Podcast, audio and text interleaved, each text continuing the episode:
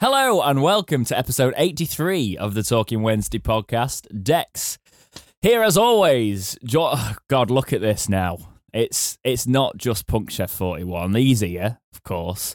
Ah, But now, and now, as we will occasionally over time, as we've said, this is the first time as a three. This is uh, Mr. Worko. Jack, how you doing, my friend? I'll start with you because you. Go. I'm doing great. Go I'm for it. doing great, my friend. I'm glad to be back. Glad to be back. And I talked over you, and I can see your little, I can see your little grin of annoyance because I talked over you a little bit there. But you know, I, I, I'm back. Hello, hello, everyone. Hello, listeners. That Hello, does sound like I've just chastised you for at the start of this podcast. For t- that wasn't the thing. We've noticed recently the latency on Discord has been, and in general, like for Mm. some reason, I think it's because Jake's internet clearly is just tapping two sticks together at the Mm. minute or something. But we've noticed that there has been a bit of talking over each other on that. It's not really shown on the podcast on the edit end.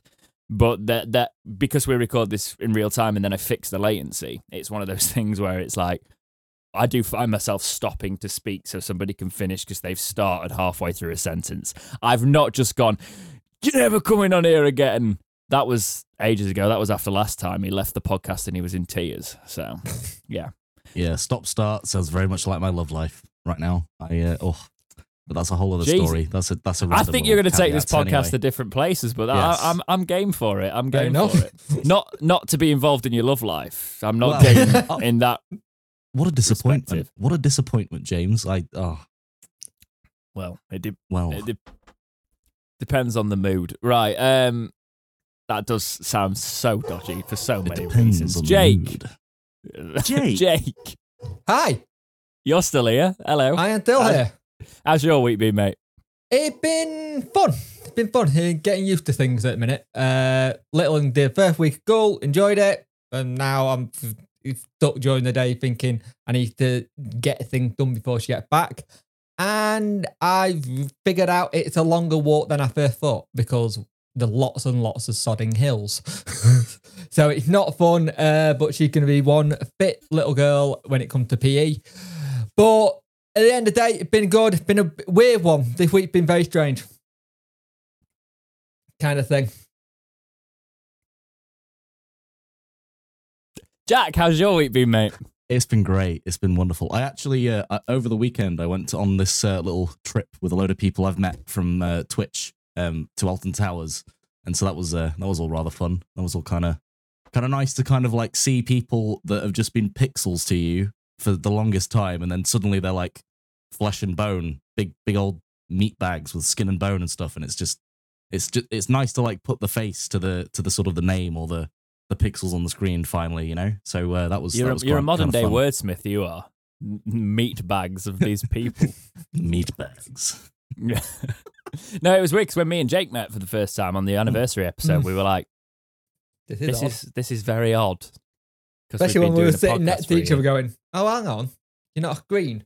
Yeah, yeah, yeah. In that awful not being able to balance the exposure on the cameras because we had to do it quite quickly. Because Yep. yeah, that was that was fun. But yeah, so good weeks, happy boys. Yeah, in a good How was place. your week? Absolutely. How was my week? Yes. Um, it's been interesting. can I can I guess? Busy. I'm not saying it every week. I've purposely tried not to say it. But it Um, needs to be on a t-shirt now. It needs to be like Dexterity Box merch. I've been busy. Just- I've been quote, busy. You know what I mean? Yeah, I we we will do merch, but I don't want like I don't want crap print shirts. I want Mm. like if they're gonna, they need to be a good quality of print shirt or stuff like that. I've I've been in band merch for long enough to know something's rubbish, Mm. and I'd rather not have a lot of merch, but maybe a small line of merch that costs a little bit more, but it's something that you're like, oh, that's actually pretty cool, something I'd want. So we will we will have a look at that sort of stuff. Feel free to get your suggestions in uh, in there for things you would like to see. But in terms of my week in general, it's been all right. You know, I've been just picking things uh, fully back up. We've um, Soph's got a new job starting at the end of October, so Awesome. we'll be uh, Very nice. we'll be looking at a lot of lifestyle changes for that. So that's going to be fun. I'm really, really happy for her, but it's also one of those things where you're like, okay, so we've got to work out a lot of logistics now with with different things because a new job means new timings, new Mm. new responsibilities, things like that. So but I can't really say anything because I am obviously in the music industry and I change everything all the time, working evenings, working mornings, doing all that. So I can't I can't really say, oh, that's an issue when I'm the one that just changes my working hours all the time. So yeah, it's it's all fun, all, all good things happening. But yeah, um, I say all good things happening, but obviously we'll go into the news straight away here after housekeeping. There's there's, there's been something that's considered not good happening, of course, which is which has resulted in the, the first news story today. Before we get into the crux of the episode, but housekeeping memberships are available on the channel. Make sure you join. There will be things available for mem- more things available for members other than obviously the emojis, the different the shout outs, the things like that that you get at the different tiers. There will be um, some things actually available that you can enter. So make sure you are becoming a member and getting active. And if you've been a member for a long time, and we've said this for a little while, do not worry. I've not forgotten about you. I've seen you there every month going, You're the real one. You're the real one and I will eventually sort my out, and we will get we will get on that. But yes, uh, Other you can than all the rest your- of you that haven't joined, which in ca- that case, you're all just bots to James. You need to you need to be the a join member. So join now. It's very cheap and very easy and very nice. You get a lot of a Oh. plethora of content. Uh, for Jack, the- are for you a the- for your member? No, I'm not because I'm actually a bot. Hello, surprise! I'm a I'm an AI created specifically for this podcast. I, I think was we gave you thinking the same honorary membership, didn't you? Because didn't Yes. you once just like have like you come in, you came in on one stream and just decided to drop all your money at one point, and I was like, "What are you doing, you Yes. madman?" Yes, He kept I on think- I releasing think I paid Kadeem for all the time. match tickets for you. Yeah, pretty much. because I just enjoyed Kadeem Harris coming up. You know, that's I don't just think that's ever enjoyed seeing- leaving the channel, is it? Nah, it can't. no, it's a cu- it's a No. cult figure now on on on all of the, the Dexterity Watch streams. See, I also got I also got the name right this time. I, I didn't the another time, and you shouted at me, but I got it right this time. Have I ever shouted at anyone?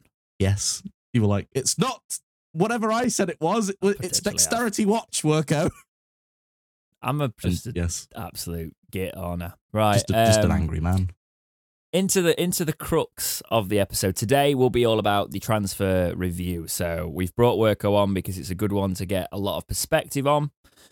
And it, there'll be a lot to talk about. It's actually we always plan to do that this week. Hmm. the fact that there's been no football has actually just meant that it's worked out really well in that respect. So the first news story there is a couple of news bits to go through um, the Wednesday website. So this is from the Wednesday website. The EFL fixture program will return as scheduled from Tuesday the 13th of September, with tributes to be paid to Her late Majesty Queen Elizabeth II at grounds around the country. A minute's silence will be held before matches, with black armbands to be worn by participants, flags to be flown at half mast, and the national anthem to be played in stadiums. With a national policing plan now in operation, the league and clubs will continue to work with forces in respect of any challenges that may emerge regarding poli- policing of specific fixtures.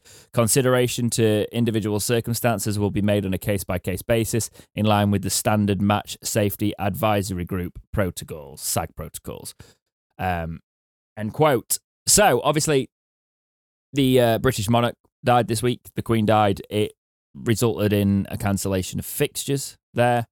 It, I think it's been a very odd experience for everybody. No matter where you sit on it, really, it's been um, an odd one.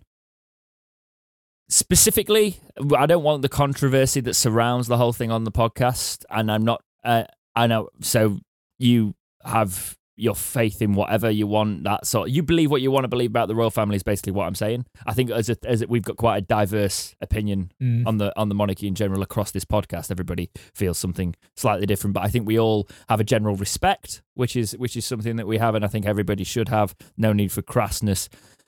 I don't think the fixtures should have been cancelled. Especially, I thought that was a little. I, wa- I, wa- I do want to say that from a footballing perspective. I feel like that was a little bit odd, given that other sports were go- going on, other events were going on, work was resuming. I don't know what your take on that one was. The Boys? timing.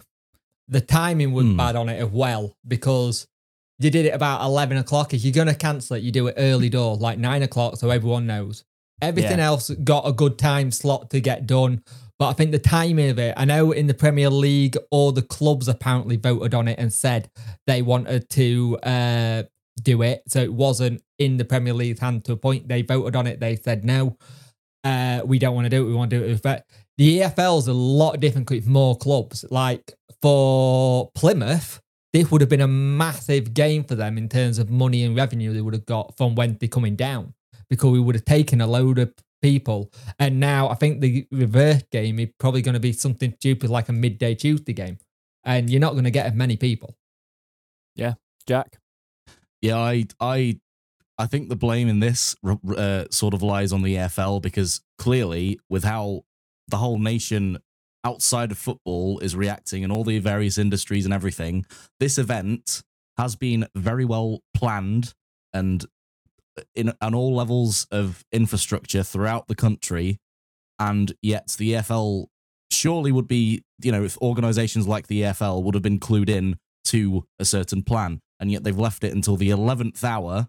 Literally, as the Sheffield Wednesday team bus is halfway down the country going towards Plymouth to say, We're cancelling all the fixtures this weekend. So, all travelling teams have got to turn right around wherever they are on the on the M1 or whatever else and go back home because there's no game this weekend and I that's that's the the late it being cancelled so late in the game type of thing is why I is why I think that it's not a very good thing. Had this been an immediate yes, all games are being cancelled, great, plenty of notice, whatever. But the fact that it's been left so late in the day to then say it's cancelled, I I don't like that.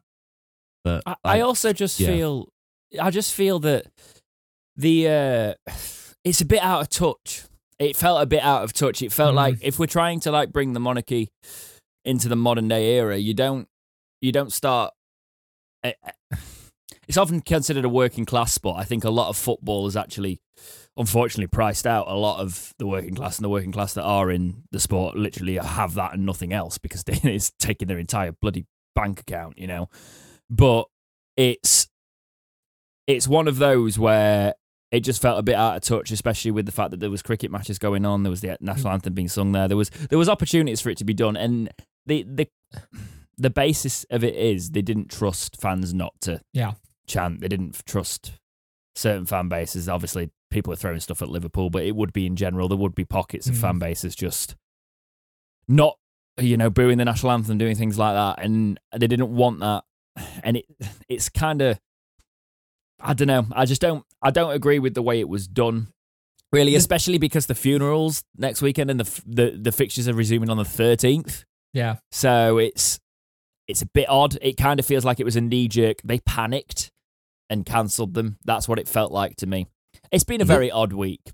The thing is, the government said it's up to the people who govern football. It's your decision. So it wasn't, the government said you can go ahead if you want. It was just the people in charge of the football governance, so Premier League and EFL, that just, they got it wrong. But at the same time, I understand what they were trying to do. But like I said, in a new, if you're trying to make the monarchy in a modern era, the way you can be respectful and still do it. Like the cricket was very respectful, the rugby was. It's just it's like one of these things played uh, on the Friday. I think the Saint Leger was cancelled, but it then went ahead on the Saturday. Now the Queen absolutely loved horse racing, and she would have been like, "Okay, that's brilliant." And she, what from what a lot of people said, she was a big person who loved sport in general. So she may have been in her mind wanted it to go ahead. Yeah, I think I think there was a bit of panic around there. It's mm. been uh, it's not even it's the football was nowhere near the oddest things I've seen this week. Obviously, no. I went into a Dunkin' Donuts, right? They're right. not allowed to sell Mr. Happy Donuts because we're all in mourning. Are you kidding? I'm not. what the hell? On the Friday, any leftover, do- like Mr. Happy Donuts they had to have, they had to give away and not make any through the 10 days because you're not allowed to be happy. They couldn't, they had to take the Mr. Happy Donut off Jesus. the menu. That's just stupid. I'm not even making that up, right? And it's stuff like that that I look at and go, what? Mm. What? The funniest things, the funniest things like that that I have seen are when it's been like a you know like a proper techno drum and bass type radio station, and then suddenly Yes. they've interrupted it and gone.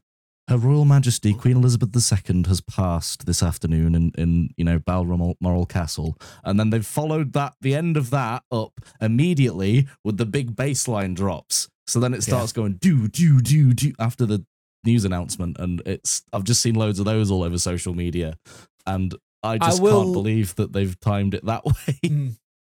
I will love to seen uh like the reactions of the radio host seeing that blue light suddenly go on and go, Oh, we've got to do something now. Oh dear. Yeah, it's it was weird because there's obviously a bank holiday being called as well. There's been nothing said on the fixtures beforehand, so I assume we're running still fixtures through that weekend.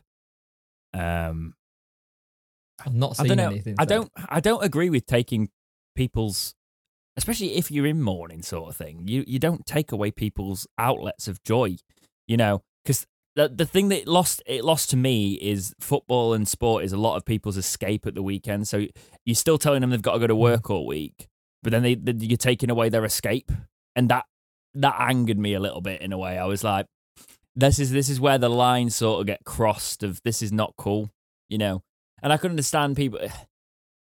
I don't know. I think that was just my my, my the way I um sat on it. But yeah, And a lot of people lost their gate due to the pandemic anyway. So Yeah. it felt like another kick in the teeth again, I guess, for some of them. Like going, we just got it back where it's feeling a little bit normal. Now you're taking it away. um, yeah, I am. I'm I'm concerned that I don't know if you saw that video going around. That there was people protesting the monarchy and the police were moving. Yes, I've seen that. I don't, no matter what your opinions are on that, we need to not crack down on the protesting thing because that's how you end up in trouble, guys. Yeah. A little bit worried at the minute. Mm. little bit worried. Right. So let's talk about that's about as political as I'm getting on the Talking Wednesday podcast, but everybody should be a little bit concerned about that. Just a tiny bit, because one day it'll be at your door. Right. So obviously it leaves us with some extra time. Wednesday to to regroup and really kick on. We've got the re the postponed fixtures. I'm I'm all out of whack now. Wednesday's next fixture would be now Morecambe. Mm. Obviously, it's Morecambe the day Yeah, of this today. podcast, isn't it? Yep. There's a potential dexterity watch. Potent. Uh, I think it's Potential there as Morecambe, well. Ipswich. Well, well done for Yeah. dating the podcast, guys. Great job. Oh, you do realize we date it every single week, Every right? time. know. I'm just carrying Unless on we're doing a joke from special episode. episodes. Yeah, yeah Just, you you know. joke. Let's a little Jack Worko man with the. We get it, Bants. Worko. You watch the podcast. Oh my god, can you tell I'm a fan? Oh, That I wonder if that came through the microphone as Yeah, I know. like it just did for you guys. did through my central- headphones. Well, well, interesting. interesting. I'm glad that created a pregnant pause. Just you know, it was oh, glorious listening, Oh, for glorious God's listening sake. to you guys out there at home. we get it. We get so it. So apparently, I've just looked it up. Apparently, the nearest mid day, midweek date is going to be the 28th for the Plymouth game for September. Right. Okay. Oh, that's gonna be chilly. Oh, That can oh. be Tuesday night. ooh. That's That's going gonna to be a fun trip. nightmare for so Yep. many fans. I do So hope that's- they don't rearrange something like that for It's a annoying. midweek. I really hope they don't. They will, but They I hope will. They don't. They yeah, will. they will. Oh, 100%. It's, it's the it, what it's what happens, isn't it? But Yeah. Oh no. Oh no. Tuesday night going all that way. Oh, Part of me's like, I was actually working on the weekend. It was getting rescheduled. So if anybody wanted to give up their away ticket for that because they couldn't go and it was midweek, I'd potentially do the trek myself. Hmm. I would say in that scenario, do the whole. You know how um during COVID they were just putting games on iFollow and things. I'd put that as an iFollow game, and Well, it will if be you now. bought a ticket for that game, you can get this. You know, you'll get a code emailed to you, and that's a free match pass for the video Mm. thing. Because you know, Yes, but that would it be just seems good. That would be to- that would be uh, that would that would be iFollow and actually benefiting customers, which wouldn't usually happen, would it? No. Yeah. I, mm. Mm. The away need to matches where they just take in, they, they charge you just to listen to Radio Sheffield. I know Yep. it's it's daft, isn't it? It's so daft. We need to get Sheffield Wednesday. I, don't get me wrong. I like going. I like Radio Like- Sheffield's commentary of it. It's just weird Hmm. to to pay for it and then because they'll start doing the rounds. So they'll start talking about the other scores and then you've not got the other link. So you just get like Rob Staton going, and now to Chesterfield or whatever, and then it's like, Dead silence. Yep. And uh, well, thank you, out, and now it, yeah. and a shout out to Paul, aged forty three from Worksop. That was Um, annoying. Just having just having dinner while watching the game. Nice nice to have you on the have you listening along. I'm guessing oh. you're quoting the Bradford game. Oh really? What whatever made you think that? Oh oh. Yeah, it was like every Anyway. two seconds it was, and a shout out to so and so, shout out to so. Give us some match commentary, please. That's what we came for. Well, I Oh. we were I'd taken Soph for for an interview for this job that she'd she'd got, um, and we were staying in a hotel somewhere. So I sort of like got twenty minutes late to that Bradford game, and I kind of just went, I'm not bothered. Yeah. And I'm so glad I didn't spend a tenner on that. Pizza You know. cup, innit? Not worth it. And I we were crap. and I'm and I'm I feel ver- I I regret spending a tenner on that. Mm. Yeah.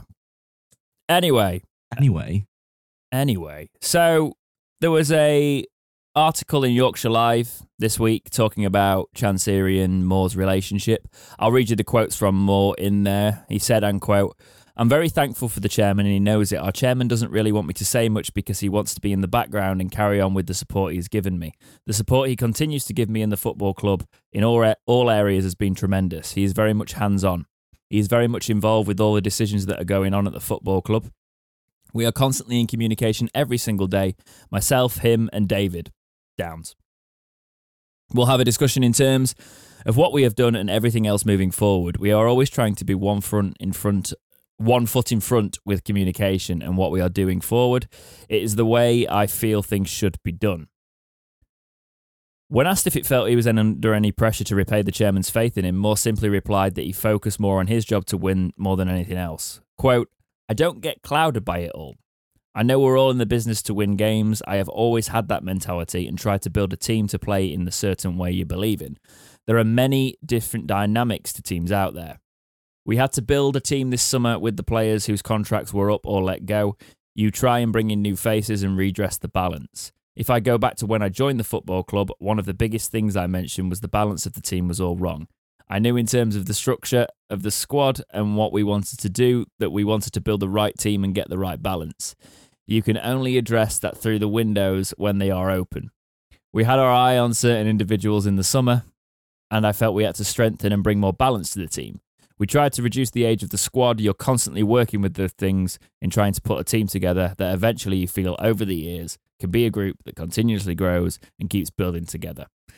End quote. It's been a slow news week. That's why this one's in here because it's just talking about his relationship with the chairman again, and um, we're not going to talk about this one too much. But it's it's good to see that that sort of written out from Moore that he has that relationship with Chansiri, and Chansiri doesn't really want to be in the spotlight anymore. He literally just wants to have someone get on and run the club. Jake, your thoughts? I think that's the correct decision for Chansiri as well. It takes a bit of the backlash off him. It and the backlash was undeserved. Let's be honest. It, he didn't deserve any of that. He'd done his best, and yeah, sometimes these things happen. But he got a lot of bad press for no apparent reason, kind of thing, in terms of just trying to. Because I think it's what six, seven years now he's owned the club, ish. That seems right. Didn't he take? So- I think he took over when I was in uni, so that seems yeah, right. it's, it's actually it was uh seven months. Um, it was seven years. Sorry, uh, three months ago. So he's been the owner for, Yeah. of us for seven he's years still- and three months. he's still quite a young owner in terms of what he's doing and learning. He's still learning, but the fact that he's learnt lesson from not being completely in the center, going talking to people, like doing press conferences. Because if you've noticed, there's not many times now where you get like a exclusive interview with Dom Howson of the Yorkshire Live at Anima at times. It very much he spreads it across all of them now. I think he trusts them not to write. I don't want to say hit pieces, but to put him in a bad light, and I think they understand it, kind of thing. because he was getting hit people. But it's great. It's great to see that the, the communication there, the, the relationship. You always want a good relationship with your chairman and gaffer because if you don't have that, it doesn't work. No, Jack. I mean, I I agree with what Jake was saying there because if you remember in the season we got relegated, virtually everybody other than Alex Miller um, and Joe Crann, uh, everybody was just writing hit pieces on Mr. Chansiri left, right, and centre for things that maybe actually were not really all that deserved, and they didn't look into it properly. But Thailand were not allowed. You know that there was that whole mess with uh, pay, players not being paid on time and that sort of thing. Thailand Yep. Uh, were tightening the screws on letting any money go out of the country to a, to another country. So that's why he was having trouble getting the funds across from where all of his money is in Thailand to here to pay the players because the, it was legally not allowed during COVID because tourism had stopped and that's Thailand's like whole source of income pretty much. So they then reverted to look uh, to putting all of their hopes on the rich families from that country to prop up the economy. So that's why they said no amount of money past this level is allowed out of the country. And Wednesday's uh, books required a heck of a lot of more, a heck of a lot more money than it does right now to pay the players, for example. And that was that whole mess. But they weren't really looking into that. They were just saying there's unrest. They were just trying to stir the pot because it was a big headline. Because oh look, they've already been deducted points, so let's just get on them even more because it's newsworthy and and all that sort of thing. And I do agree that a lot of the things being written about the chairman were quite unfair that year. I think, and I think that's maybe scared him. Not necessarily scared him away, but it's made him a bit more reluctant to come forwards to uh, press outlets to be in the spotlight, which I think a lot of people sort of said, yes, we need that from a chairman going forwards. But I still do think that he deserves a lot of credit where it's due when he does do really good things. Um, so I, I I agree with Jake, but I also think that when he does something really good, that should also have equal spotlight compared to when they were just hounding him for literally anything they possibly could a few years ago. You know, I It's it's interesting you talk about that hit piece time because I remember w- we were doing the podcast at that point, Mm. obviously, and I remember we actually did the breakouts and we got we knew we were getting more engagement if you fr- if you frame the title as a question about Chansiri. But we were quite defensive of him in the podcast. We were probably Hmm. quite more lenient than most. I remember actually pitching the argument that you just said about the uh, the, the struggle to get funds out of Thailand at the time because I looked at I, I was looking into it. I was literally looking into the uh, the currency situation there, and I just I do remember the vitriol around the Chan Chansiri situation, and I've said all along, and I, I, I want to see him do well because he seems like a man with his heart in the right oh, place. yeah. And I think I just kept saying that Yeah, definitely. but now we are in a position where he can do things in the background and just and get it done in that respect and if he wants a quieter life with it and then eventually sell or whatever then i'm happy for him to do things in the background right that's the news we are doing our transfer review this week so we want to talk about sheffield wednesday's transfer window and then we'll do some honourable mentions later on in the window uh, in the episode about other clubs in League One, maybe making some standout signings, things like that. What the ones that we've we've picked out, having a look at. But I want to take you down memory lane and basically start at Sheffield Wednesday's first signing. And I'm going to give you a refresher of when we signed him. I'm going to give you a refresher of the article and how the news broke, and then a little bit of information on the player. And then we're going to sort of like review Sheffield Wednesday's transfer window. How do we review the players that have come in, and we'll do them individually each at each point. We, we're not going to like go for a points based system, things like that. We could tier list it if we really wanted to, but podcast format, we will take it in the fact that we will just review each player how we sort of feel. We don't need to put a number on it. We might put a number on it. We'll see how it goes. Right. So the first one through the door was Ben Heneghan, and this is how the article read on swfc.co.uk back in June. Quote, the Owls will sign Ben Heneghan on the 1st of July upon his expiry of contract with AFC Wimbledon. The towering central defender features 71 times for the Dons after joining in 2020 and becomes Wednesday's first edition of the summer transfer window. End quote. I'm not going to read the whole quote there. There's some key information in there. He was a free, he was our first signing, and he'd obviously had a lot of experience for a relegated Wimbledon side. Now there was some questions around that. We can discuss that a little bit more in a second. He's a 28 year old player that came through the door in a position that was highly needed for Wednesday at the time, and he's obviously he's he's looked good so far. We won't specifically speak about that too much, but he has had experience with a raft of clubs, including Chester, Motherwell, Sheffield United, which has got no experience there because he made no appearances. he went on Blackpool, Oh, goodness sakes. uh, loads of Blackpool, and then obviously Wimbledon, and now Wednesday.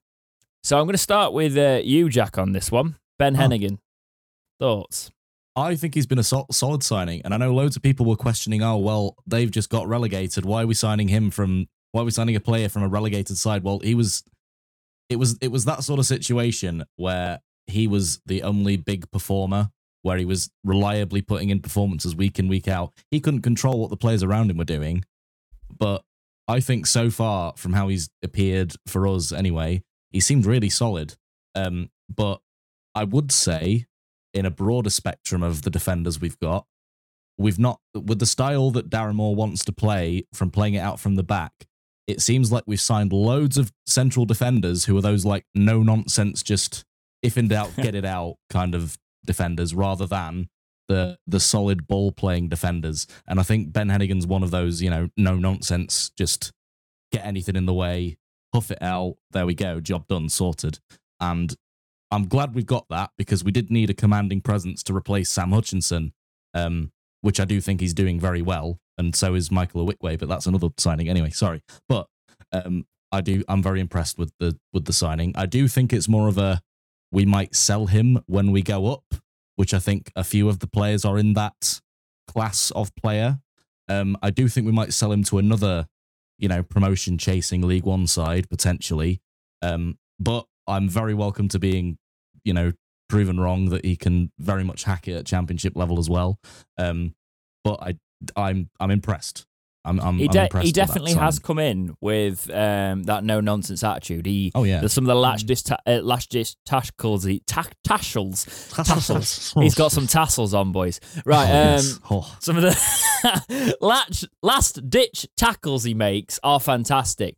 But obviously, then you question the defense of why is he in a position to make those last ditch ta- that's that's so hard to say fast. La- Last ditch tackles. tackles. those sort of tackles. Why is he? Why is he having to be in those sort of situations? We do play out from the back. He doesn't seem to fit that sort of style. They, these are all valid counterpoints of that, and it's interesting that you would say maybe maybe sell him on. I'm I'm I'm not sure on that one because I do think the championship, if you can really really bed down, you do need that sort of vocal, no nonsense Mm. centre back, and he's got a few more years on some of the centre backs in that position we've currently got. But maybe you would want someone with a little bit more higher end experience there. But what do- what do you think on that one, Jake? The thing when we signed him, the one thing that got me was wasn't actually when we spoke to Ben Heneghan, when we spoke to Darren Moore. Darren Moore said, I've my eye on him for a while. Now, a lot of the players we got in, Darren Moore has said he's seen them for a while, he want them at other clubs. So we already know that Darren knows what he can do and what he's capable of. When he came in, it was like, I think we had two centre backs, that was eight. And it's like, yeah, we definitely need more for that position. You got it. He's no nonsense, which is great. And his playing out from the back is about as scary as David Stockdale passing uh, from the back as well. We'll get onto that later. But I think with him, you you got a player who can train to be that style of player, though, with him being 28. He came in on his interview, said, I want to learn to get better. I want to improve myself. So I think if you've got a player who's willing to learn, bed down, try and learn his craft and add another string to a bow, I think it'll help. And the other thing is, he got a goal in him, which is something we've not had in a long time in centre backs, where they were a goal going centre back. I think the last one that used to go a lot was Reda Johnson. Yeah, I And he think Dunkley had fun. that potential. I think he was probably one, the one Mm. there, but he obviously wasn't available enough for for us. But yeah, carry on. But I think there's some there's something about that back line when you've got Ben Heneghan. You can put him either next to uh, Iorfa or Whitway. He calms it down. There's a calming presence to him. I think that's something we lacked for a long time. And it just shows how smart we are at signing players now. It's not just throwing money because they're available. It's like we actually do our proper research and what they're like. Because there was a period where we would just get any old like freebie and go, right, we'll get him because he's a free. We actually think about it now. Does that make sense? It does. And speaking of getting any old freebie, we move on to the second signing to to have a look at in de- deeper deeper detail. And this uh, is from the Wednesday website on the 15th of June. Owls agree Stockdale deal. David Stockdale will sign for the Owls on the 1st of July when his contract with Wycombe Wanderers expires. The 36 year old goalkeeper will return to his native Yorkshire, bringing a wealth of experience between the sticks. And oh boy, they aren't joking when they say wealth. So he's obviously 36, born in 1985. Um, spent his youth career at Huddersfield Town and then York City. Then got into the York City side. He actually went on loan to Wakefield Emley and Worksop Town in 2006. That's how long he's been in the game. And then he's played at Darlington, Fulham. He was at Fulham for quite a few years where he was obviously playing that 2008 2014 with a lot of loans at Fulham. So that was his obviously his, his youth goalkeeper career, as you see it in many situations. He went on loan in that time with Rotherham, Leicester, Plymouth, Ipswich, Hull. 2014 to 17, probably where he became a you know a sort of a standout keeper was Brighton and Hove Albion, where he made 133 appearances for for that side there, and then he went to Birmingham City for three years. But at Birmingham City, he kind of went out on loan quite a bit. He had 36 appearances there, but that was 2017 to 2020, and then he went to Southend, Wycombe, Coventry, and then Wycombe again before signing for Wycombe. So it was like, oh, is he is he getting down to that level of League One there? But then he goes on to Wycombe and he becomes everything that they need to play. You know that player that can slow games down, sit on a ball, make it very much frustrating for teams. Tie your shoelace. You what? Sorry, tie your Tie shoelace. shoelace. Yeah, become Game um, management, shall we call it? Yes. yeah, of course, of course. Um, but yeah, Jake, Jake, what were your thoughts initially signing David when Stockdale? we first signed him, I was shocked because I didn't see this one coming. This one, I this was completely left field. It was something I hadn't thought about in goalkeeper. I I was 100 percent sure he'd sign another contract at Wycombe and that'd be it. Because he'd been part of the furniture there, he'd done well. He knows that there's a style that we can play. We all know what style we can play, and he suits it to a T. He wound us up last year when he did it when he played for him. Now he's doing it for us. Yes, at the same time, I'm not happy that he's doing it now, but I understand why he is doing it. It's one of those things. I I I don't like it when it happened to us, so you can't really complain when you're doing it to someone else, kind of thing. But I think he does give us that experience. It's very good experience keeping. He's someone who communicates well. And so far, from what we've seen from the uh, training ground videos and stuff, he's quite a comedian. He's struck quite a good little like defensive partnership communication with like Liam Palmer and co. They all get on really well. He seems like he's the he's the prankster out of all of them that'll wind everyone. He's like the one that might turn around and go into a dressing room when it's not going right, going right, cheer up, we can do this, but also be have a little joke in there at the same time. But I think he offers a lot of things. The only downside I got, I don't think he's playing from the back. I he he passing's it looks kind of lazy, but it's not. He just got away passes that looks kind of non.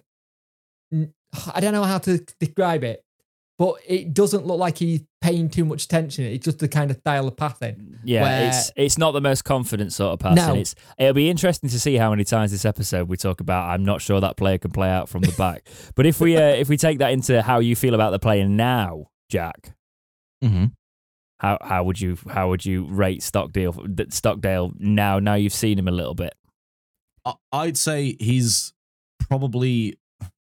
I'd say he's the the sort of presence in the changing room that we need, and definitely like I'm sorry, but there's I forget there, there was a game where he just kept us from being absolutely you know front page newsworthy with a massive scoreline against a little. It was a couple of weeks ago, and Were you MK about to call a club little? Be really careful there. Was it MK Dons? it could have been. Was Where it, there, was was, in the there was a match where we won 1 0 and he would literally Yeah. just It- we won- we- save it. Was we- it Bolton? We lost by a very small No. margin, but we probably would have lost by quite a considerable margin had Stockdale not been in the net. I don't think Um, it was the I one where we lost, though. I think I, I remember the match you're talking about, and there was one where we won, but we were like, Hmm. we kept, we actually Stockdale had to be called into action so many times. Yes, I'm getting the yeah. games blurred into And my he head was now. just it was putting on it reminded me a lot of Keiren Westwood in his prime with how many and I was surprised because bless him, I I think we can all agree he's not he doesn't look the most athletic at times, but it, the the saves that he was pulling off were just absolutely magnificent, like diving right up to the uh, corner and then a sudden quick little on the floor just to his right and things, and and he, he he's I think he's he's definitely the sort of keeper we need. I feel like Bailey last year at times didn't seem very self assured, whereas Stockdale's quite the opposite. He's very self assured and he he's very trustworthy in the net. I feel, um, and I think that's probably what Darren Moore wanted for us to go up. I Um, think I think it was speaking about those fixtures. It was either Charlton or MK because both of those were oh, one I nils think where it they was had quite a Charlton. few. I think it was Yeah. Charlton. And look, I've already got some flack from Charlton fans, so I don't mind admitting that I was calling them little because you know they're a Oh. borough of London man. Anyway, sorry. um, yeah, no, interesting that because it's it's weird to be saying, "Oh, I'm not too sure," because on his day he could be fantastic. To the Golden Glove winner of the league, Mm. you know that is what's odd about this. He won the Golden Glove. He had a very good defence in front of him though at Wycombe. Yeah, and we supposedly do as well, but we keep playing out from the back. And I think that is the crux of the issue we might be finding in this uh, podcast so far. Mm. Okay. The next signing, this is from the 21st of June on the Wednesday website.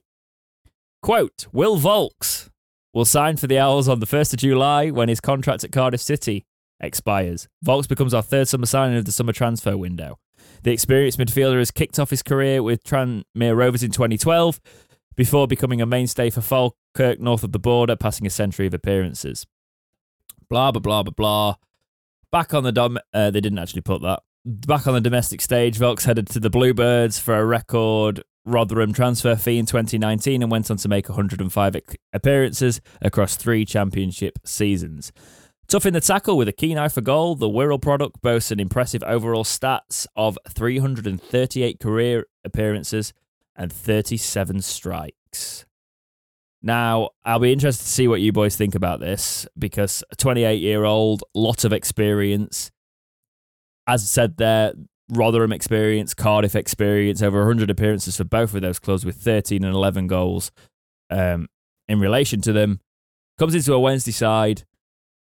You think, oh my God, look at this quality we're bringing into midfield here. There's questions over whether that's actually kicked off running. Jake, expand. I have a funny feeling we with this it, there are a lot of midfielders ahead of him at the minute at the club. We have got some very good midfielders, which we haven't had for a while. So it's hard for him getting in. And the problem is, I think he's only really getting game time in like cup games or coming off the bench. And I think he's a player you got to start from from the get go. But it's also with our formation, where do you play him? Where do you actually put him? Because you've got to either drop someone. You're not going to drop Barry Bannan for him, kind of thing. Because that's mm. where you would put him because he does do that kind of quarterback role of pinging passes. When we first signed, I thought this is smart. This is a very good signing. But then you see what we brought in. I can't. Te- at first thought, I was like, right, he's going to be a mainstay. Your midfield is going to be Bannan, Vaulks. That's going to be your middle two. But then you've got people like Fizz and Adeniran who are just really kicked on this year. I'm I'm hoping it's not, but I'm really hoping he turns into a little bit like Bio was last season, where it didn't start well, got to January where we needed him and kicks on. I think that will be ideal for just with his experience he's got. That Yeah. would be the ideal situation. Speaking of Adeniran, he's obviously having surgery. Forgot to mention that at the top of the podcast. So Mm. we might see a little bit more of um, Vaulks in that position, and maybe having to come in and be part of part of the squad a little bit more there, which could be a, a benefit for him there, really. But what have your thoughts been so far on Vaulks, Jack? Um, you see, I have a lot to say about this because I've seen what Twitter was like saying, "Oh, Vaulks, he's he's he's terrible. What, what we've signed him, it's pointless." Blah blah blah. See, you have to look at what happened about who he was off the pitch at Cardiff when we have just signed him. Up here, he was he was out of football completely. He'd fallen out of love with it. He didn't want to play anymore. And I'm pretty sure that if if Darren Moore had not have got in his ear and brought him over to Wednesday, I'm pretty sure he would have retired because uh, he was benched so many times at Cardiff and he was losing his love for the game. He thought was thinking there's articles you can see you can find the articles that of interviews wh- where he said these sort of things and when you've got when you're not quite with it still up here then your performances get vastly affected and I think it's a case of him getting his self confidence and self belief back up again to then be able to show us what he what he's capable of and what he can do and what he's already shown in the past. Because when you've gone from a year or two of just not believing in yourself anymore, not believing in the game you're playing, not believing in what you're doing with your life, with playing football, etc., then you're not going to be performing very well on the pitch. And I think Darren Moore definitely needs, and he's very good at this, and he needs to get his arm around Will Vaulks, and that's exactly what he's been doing. And if you actually look at his performances game by game, they have been improving over time. And I do still think that he is the very good replacement for Massimo Luongo.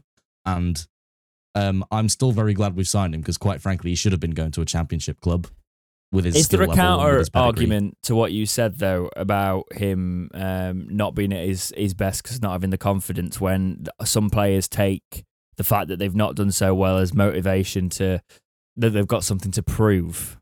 Or do you just not judge that situation as I being also one think of that's an age thing because I think the ones who are young and haven't got the confidence, and then they'll feel like they have something to prove because they've got this whole career ahead of them. But I believe Wolvox is 28, right? Yeah. Um, Yes. he's he's towards the closing end of his career because normally you see players retire at like 35 or so. He's towards the clo- he's like entering the the the final third of his career, let's say, and when you've had two thirds of your career behind you, it's very easy to then sort of say, "Oh well, I've done it for this long. I'll I'll pack it in now because I don't believe in myself, footballing wise anymore." And I think because he's got more years behind him than he has in front of him, that's why he's then saying, "Oh, what? My confidence is gone. What's the point anymore?" So that's why I think that's that's my kind of like counter argument to the counter argument, I guess. no, Um, I was playing devil's advocate because I'm sort Oh, of on the same. I'm on the same page of you there because um, I do think it, it is more of that because especially because he's dropped down a league, so it's not like yeah. he, he he won't feel as much if he's got something to prove here. But it's just a case of it's nice that we do have the competition for him, and I think that will be a big thing Mhm. going forward. But I I do feel like the player there we've just we've just not unlocked him yet. We'll Hmm. we with Wednesday, some players just don't work out at Sheffield Wednesday. Case in point, Yeah. Jordan Rhodes. But at least this guy was free. And I think Yeah. I think as well, a lot of fans aren't really thinking long term with anything. They they think we just need instant success right now, but that's the whole world we live in right Yeah. now anyway. Um, and this one is literally. Do you remember when we first signed Massimo Luongo? Everyone was saying the same sort of thing. Oh, Mm. he's not performing great, and ugh. but then he got his confidence up more, and suddenly he was. It was like Messi. Everybody was talking about him like Messi, and then of course he got injured, and we got relegated, and blah blah blah. But then in League One, again, he was like the Messiah. He was he was he could do no wrong because he'd had that confidence instilled into him by Darren Moore, and um and it's I think it's the same longer term type of thing that will happen with Will Vaulks. We'll see over like in after Christmas we'll be laughing because all of these doubters, and then he'll be playing out of his skin. And I'm making I'm making predictions right now that might bite me in the backside, but you know who who knows. But with with Will Vaulks, I think it's definitely a, a longer term thing. Even though, like I've just said, he's got more of his career behind him than in front of him. He will come good. He just needs like it takes it takes a lot longer to recover up here with your self confidence than it does with any physical injury that you get because Mm. you've got to Yeah. Change how you think about things, and that takes a, a heck of a lot of pra- more practice and work than it does to get back after a knee injury or something. You know. Uh, I think when I we're talking about holding yeah. out, uh, I, I, when we're talking about holding out games, bringing Vaulks off the bench as well. I think that's Mm. been a little bit underestimated. The fact that the Yeah. because because Jake, you mentioned about fitting him into this team. Yeah. you bring him on as a defensive midfielder that's going to pick apart the game a little bit more with that ex- because he's got the experience in the midfield Yeah, that he only a couple of our players have got. So him being able to come on when we need to settle a game down, that's that especially with the five substitutes, it's a massive plus for us really. But you were gonna were you gonna expand a little bit further there, Jake? Yeah, I was also going to say when you look at also with Adeniran being injured and Fizz not being able to get a good run of game time due to injury, he'll be that good kind of experienced player that Darren can just go, right, we need to put you in here because he's not quite there. I don't know what the issue with, with Fizz and Adeniran still getting injuries. It's just one of those things, but it could be that they're not, their body not getting used to the run of games yet. I know, I think 122 and 121. That sound right? Yeah, Yeah. I think Adeniran's 23. three, I Yeah, think Adeniran's it- the same it- age as me. it- that- to make you guys feel It, that run of anything. games. Um, I always forget you're 23. Genuinely, yeah. Carry look um, it. I know I look about 30, but you know, I, I haven't made the rough paper round comment yet. That's the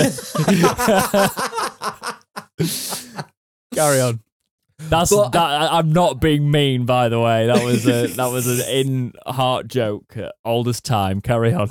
But I think having that situation where you've got a midfield pair who don't seem to be able to be as fit as you'd like them to be, having someone like Will Vaulks who can come in and just step up and do well. And I think you've got the you've also got the other thing. There's a lot of good relationship with Will Vaulks. You've got the relationship with Paterson. We'll talk about it later with McGuinness. There's people who already know him and stuff. And he's also got the big charity work that he's done around here with Bluebell. So I think that was a big part of coming back as well. Because I think he he one of those people he just seems like a good community bloke. Yeah. Well, we'll leave. A, we'll leave. I think he's more of a question mark, really, isn't he? We'll see how he Mm. gets on. Somebody's kind of a question mark because of injury, but this was a monumental day when this happened in terms of banter Twitter in the football sphere. This is from the Wednesday website. Back in the day, back in the day, about a month ago. Quote, coveted, coveted hitman Michael Smith will join the Owls on the 1st of July upon the expiry of his contract with Rotherham, Rotherham United. The prolific marksman significantly bolstered Darren Moore's options in the final third and brings with him the tag of a proven goal scorer. Smith played a key role last time out for the Millers, who scored who secured automatic promotion to the championship whilst left in the Papa John's Trophy at Wembley. The towering forward scored 18 goals from 45 League One appearances and 25 overall, leading the line in superb style. Obviously, he, Ihiekwe signed on the same day as Michael Smith, but we are going to focus on the, the players individually. He is a 30 year old striker. So we've got a couple of strikers over 30 now, but it, the fact is we've got a couple of strikers. He's quite tall, six foot three for a striker. So, you know, you, you look at, we've got a little bit more of a dynamic in our game there with having a taller striker. He plays very different to quite a lot of our strikers. His play style is, you would say, you would say is, is different from a Gregory because a lot of people would assume Gregory's a target man, but Gregory isn't a target man. Um, you've got obviously Wilks. Do you disagree with the Gregory not being a target man thing there, Jake? He can do it, but He can he can play with his back to the game, but I Yeah, wouldn't specifically yeah. call him a target man. but I I also think Michael Smith has also got this kind of talent to do a bit of the Gregory kind of with ball to feet, hold it up, link up play. Yeah, no, I'm not. I'm not. By the way, I'm not saying that Michael Smith is a target man. And he's. I wouldn't say Darren Moore's also No. deployed him as a target man. Um, I'm just saying that's a common misconception that happens with Gregory all the time. Yeah. and I've probably made it at some point as well. But the yeah, so he's also a different. Uh, he's got a different play style to Wilks, who was a signing we made later on. But if you look at his experience, a lot of people can say, well, he's had like a couple of good seasons. That was the big thing that get got thrown at him because before, well, before last season, his best goal scorer in return was 18 back in 2014 15 for Swindon. And then previously, before that, and then after that, it was the 2019 20 season in League One with Rotherham. But the fact he has come back off the 25 after a 25 goal scoring season is enough to excite Wednesday fans. And he has scored from us, be it from a penalty. Um, Jack, we'll start with you on Michael Smith.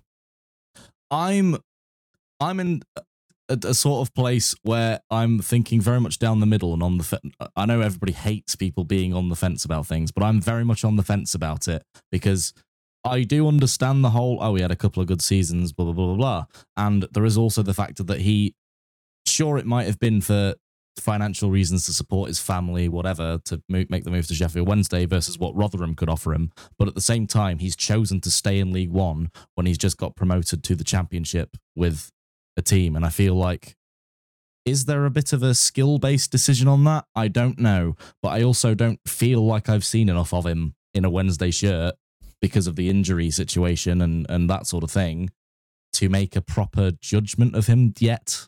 I guess. Yeah, in regards to that though, like I think it's very, there's a very specific sort of um, view you could have on Hmm. what's the decision that made him there. If you look at the teams and you look at the Rotherham are getting a bit dismantled in Mhm. general, would you want to play with a, t- a team that's got a bit more stability and a chance of promotion again, or a team that there's there's question marks about whether they can keep hold of their best players in a relegation scrap, you know? Hmm. And no matter how the season ends up working out for Rotherham, at the, at the time of this si- signing, that's what it was looking like. Yeah. Paul Warne was struggling to keep his players, and Wednesday Yeah. were on the up. So it's it's a, it is a it, you look at it from a player's perspective. There, more money, bigger contract, uh, longer contract with options there. That's where that's where I'd see that one. But Jake, like, do you think Michael Smith will have uh, live out the potential we saw of him when he first signed here?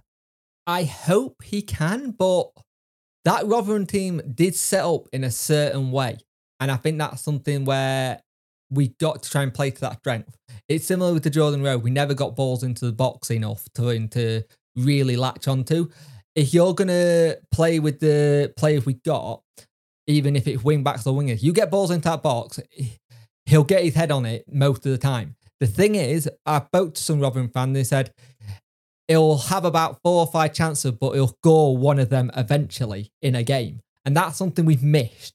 I think up until last season, Lee Gregory getting 17, we would have snapped our hands off at a striker coming in with 25 goals one, in one season.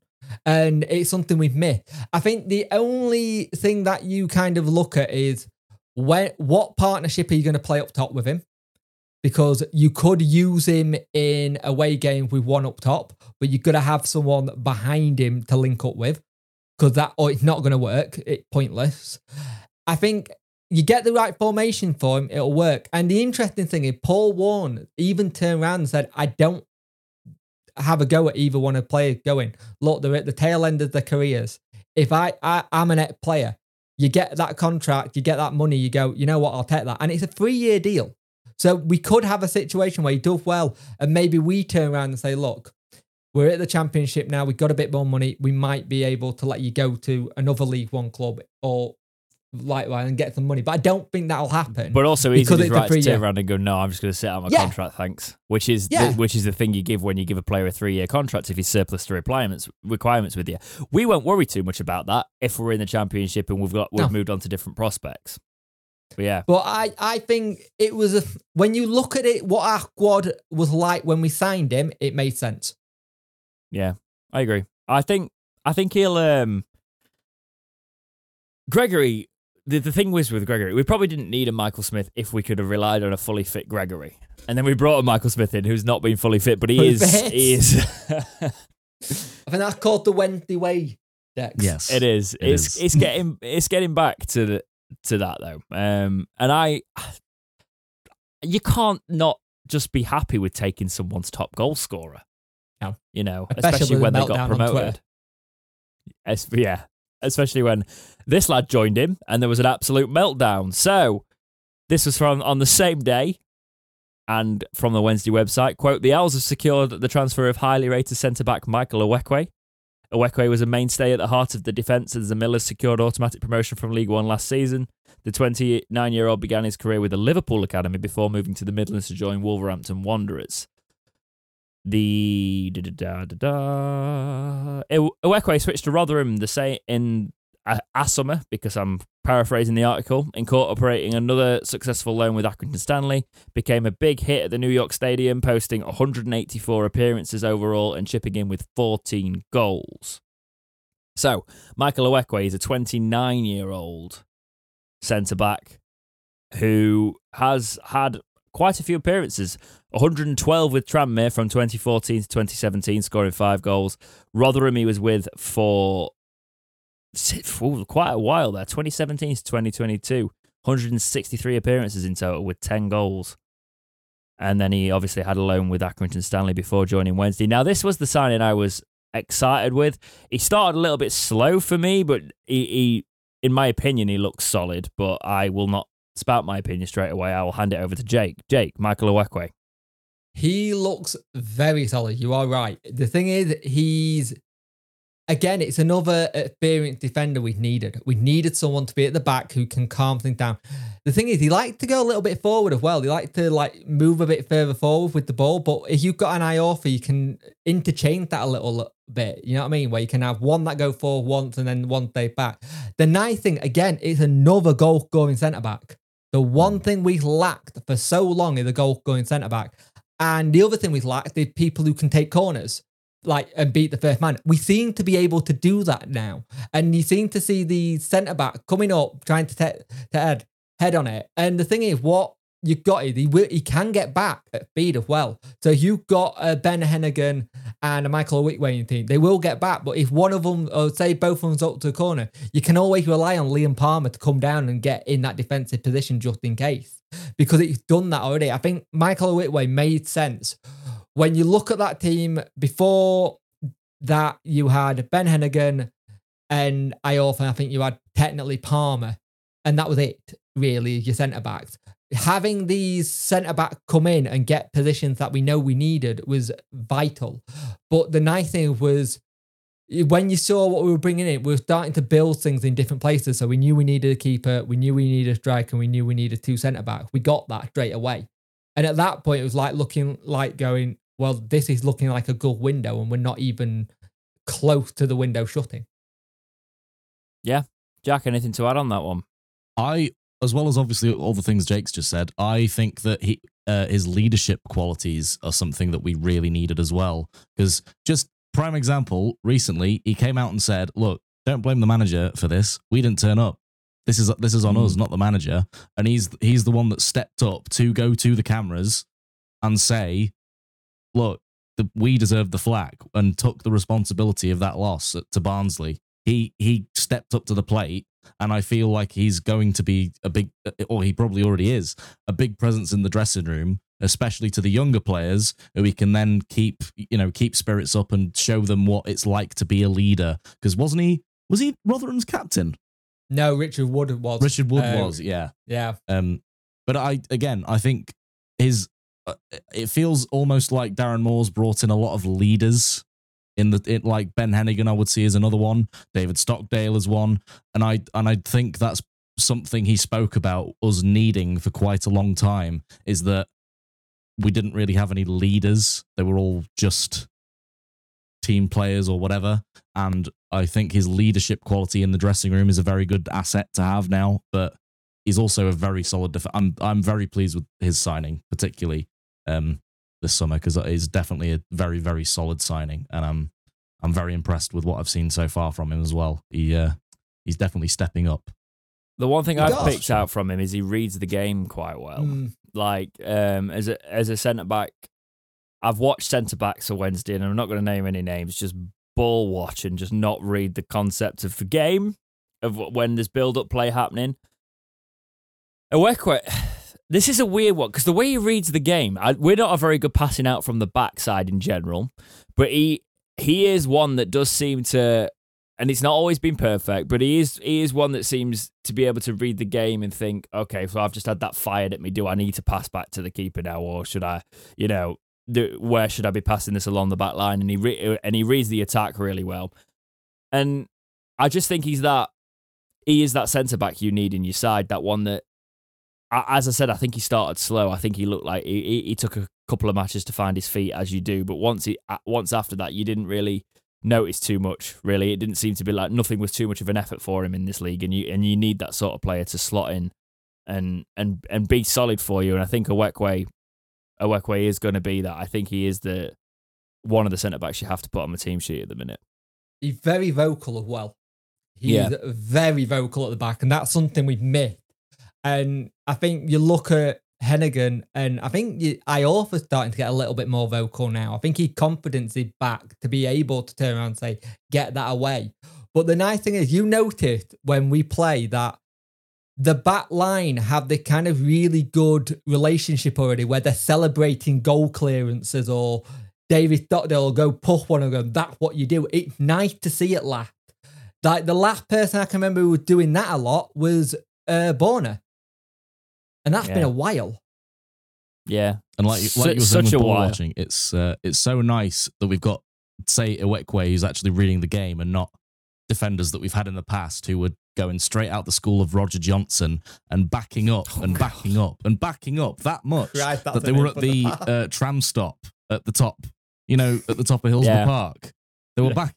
They're actually reading the game, not ball watching. Reading, yes, I need to make a tackle here, and actually making the tackle, not just oh, I'll I'll back up and make sh- and someone else will come in and do the work. You know, it, it, they're actually understanding it's their you know what their jobs are, and that their job is I need to get this ball from the opposition player, and not just back up and watch it go into the net. Yeah, exactly. Like and other that is the the that past is the one thing you've got to be careful with with zonal.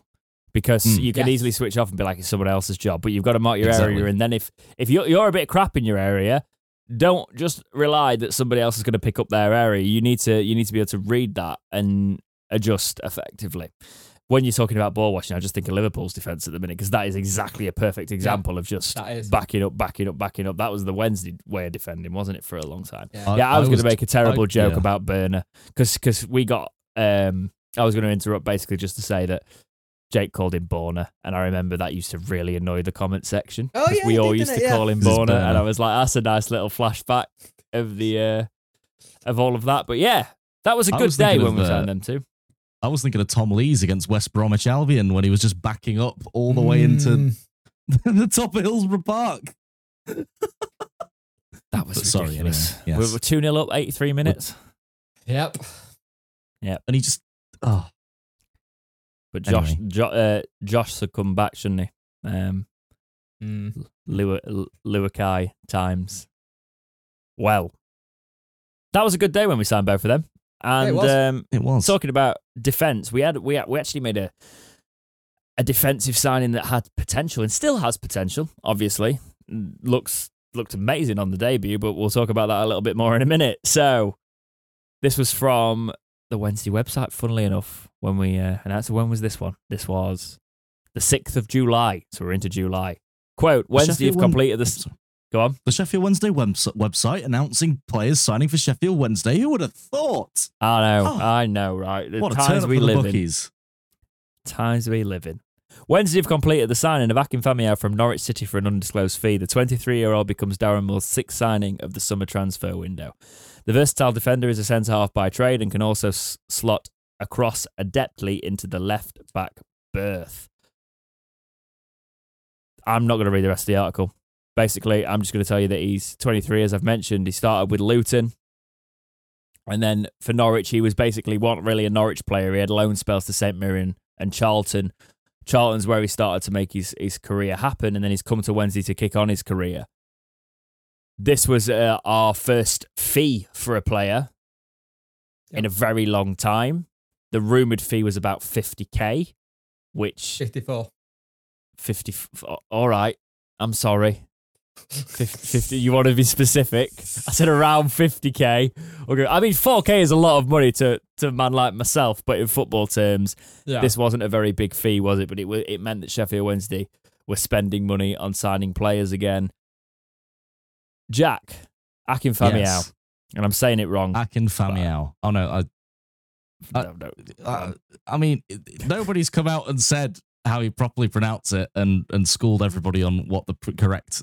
Uh, Andy has in the pronunciation is- comments, but I'm, Andy has, I'm, yeah. pre- I I'm mean, pretending look, to not read Even that. officially paid commentators were calling Adti Nuiu Adti Nahui for the longest time. It's true. for like so long. But yeah, I I was over the moon with this signing because it shows long term thinking, and he's definitely the ball playing defender type that would be amazing in you know a situation of playing it out from the back. And I do think that he's got a very bright future ahead of ahead ahead of him with us.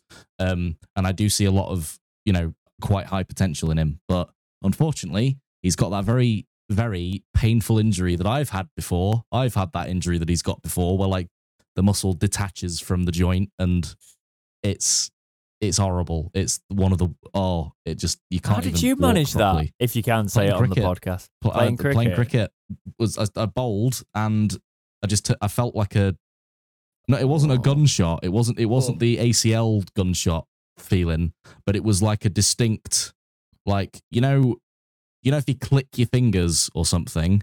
Yeah. I felt that on my thigh and I then went to have it scanned and half of my like quad the quadricep muscle haha, um detached from my knee. So I was just walking around with this inflamed knee ligament and half a detached muscle for about 5 months 6 months That's and grim. it was it was horrible. It was horrid. And I think that's what's happened to him isn't it?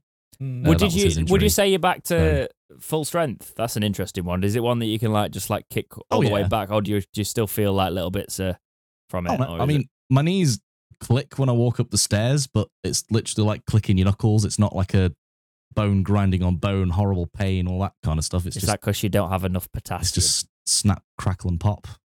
I have more walk up the potassium. Have more potassium. I, Yeah. I eat plenty of bananas. You know, I'm not going to eat one for you YouTube viewers because that would be rather the memes. Oh, the memes on Discord. oh no! And I've seen what Jake can do with memes. By the way, I, I thought you said you were going to say I've seen what Jake can do Oh, with no. bananas. No, no, no. Where are you taking this, James? Where are you taking it? I've seen the the meme of the couch. You've seen it if you're on the Discord. Speaking of which, join the Discord if you haven't already. It's a wonderful place. But um, the the meme of me sat on the couch. That was that was a creation by Jake. Yeah. Yeah. Yes. So, yeah. but uh, yes, potassium. Akin, if you're listening, eat a load of bananas. Get you get get some potassium in you. You'll be you'll be right as rain. Uh, And do what the physios it's- tell you to I do as just well. yeah, I, I'm really gutted about um Hmm. this because he's got so much potential. You know, you know. But yeah, but Ye- he's got the right people with him in the team to keep him motivated to be to come back like stronger than he was before. You know, he's he's Yeah. He's at True. the moldable age mentally where you can either go in the oh I'm injured, woe is me, I'll never get back there, blah blah blah, or you can go right, okay, I'm going to be even better than you thought I could even be in the first place. You know, so he's at that age of the crossroads when he gets an injury like that. I suppose. I Actually, go back to what you said because apparently it's been said that it was Michael Ihiekwe who within the dressing room was like not consoling but saying we can get this, you can get this back. Mm. We're all around you, and that go back to that leadership thing you were saying, where this was gutting because he, that, he was having such a good game as well, and it was the one where you couldn't turn around and do the usual thing. It's all. it's all to do with the um Oh, throw me. Uh, it's all to do with uh, it was a contact injury, which Darren Moore has said in the past. Contact injury we can't do anything about, but training ground one we can. And I think a lot of people were getting annoyed at this when it happens, like, oh look, another injury. But 23, we were uh, we go back to lowering the age of the squad, like Darren Moore said this week. He's lowered the age of the squad, and this is a player definitely one for the future who we can see. We were hoping to see a little bit more of in this season might see him around January, February time, maybe, depending on what his rehab's like and what his body's like at repairing, because each body's different how they react to certain um, physiotherapy and stuff Oh, like yeah. that. genetics plays a whole big Yeah. role in how quickly you recover from things like that as well. So So I'd be very, very interested to see what happened. But it was a smart signing at the time, and it showed. Again, I'm not going to mention this now because on nearly every single signing we've had, it's gone in the interview. I spoke to the gaffer and he he he sold me what we were doing. He's like, "Oh, the gaffer made me come here." It says a lot about Darren Moore. Yeah. Yeah, and I just think I think we it's long term with this lad. You know, we've got him on a on a permanent, so even if we can't see much of him this season, if his debut is anything to go by, hopefully we've got a lot more to see from him. Hmm, so the defensive signings kept coming. This was actually the day after the seventh of July. Quote: Reece James joins the Owls on loan. The 28 year old is the Wednesday's seventh summer edition. Predominantly a left back, James is equally comfortable on the left of midfield and began his career as a youth player with Manchester United, making a first team appearance for the Red Devils in the League Cup in August 2014. So obviously this is a loan. He's 28 years old. We've seen to gone for a lot of 28 year old players. He's come from Blackpool. He he seems to have have some ability to him. Obviously, the it, it was a position we needed to really get somebody who was a natural left back in there. Not Mm. not the best debut, but I'm sure we'll discuss that in a second. I think I think with the club making loans like this, it's it's interesting to see where the club was at. We we were really we really saw a gap in that defence and needed players that were versatile. And Reece James coming in a day after Famewo showed what we were all about, really. And we'll start with Jake on this one. What do you think on Reece James? Our Reece James, not Chelsea's, Yeah. obviously. This was smart because Darren's already worked with him before at Donny. So having someone that's already worked with Darren and know what his play style like and what his systems are is really smart, especially in defence where we're trying to learn something new. Now, up until his sending off at Peterborough, we looked dominant and we looked good in that kind of way of doing. That tackle, a red, yeah, goes off. Fair enough. Come back recently in the Bradford game, and I don't think it was the right game for him, but he needed a minute. But I think Darren, Darren, having a player that Darren's already worked with is smart because I just, you know, a player know what to do and what that manager asking for. You're not having to get something to learn someone's new system or this is how I want you to go. It would have been a no brainer. 28, he got lots of League One experience as well. And I think it's smart. I think it's a smart thing. And it shows you how fast we were to go, look, this is a long term injury to Akin. Who do who can we go for? And he's gone, well, I know he'll do a job. Yeah. Jack? I yeah, I'd say it was more of like a oh, uh oh dear, we're a bit short in that department. Um we need to get someone in quick because we can't keep making poor old Liam Palmer cover the left wing back position because then there's if Jack Hunt gets injured or something, then we've got no cover there either, other than Dom. But then Dom at the same time had come off a long term injury as well. So there was that up in the air. And I think it's quite quite like Jake said, it's quite a smart decision um, to get him in on loan. I don't see him being someone that we sign for multiple years. Should we go up or whatever? I just think it's like because I think I I see him as a player that's maybe good for League One, but I think that's possibly his level now because I think before a few years ago he had a lot of potential, but I don't think he ever worked up to that potential. I guess.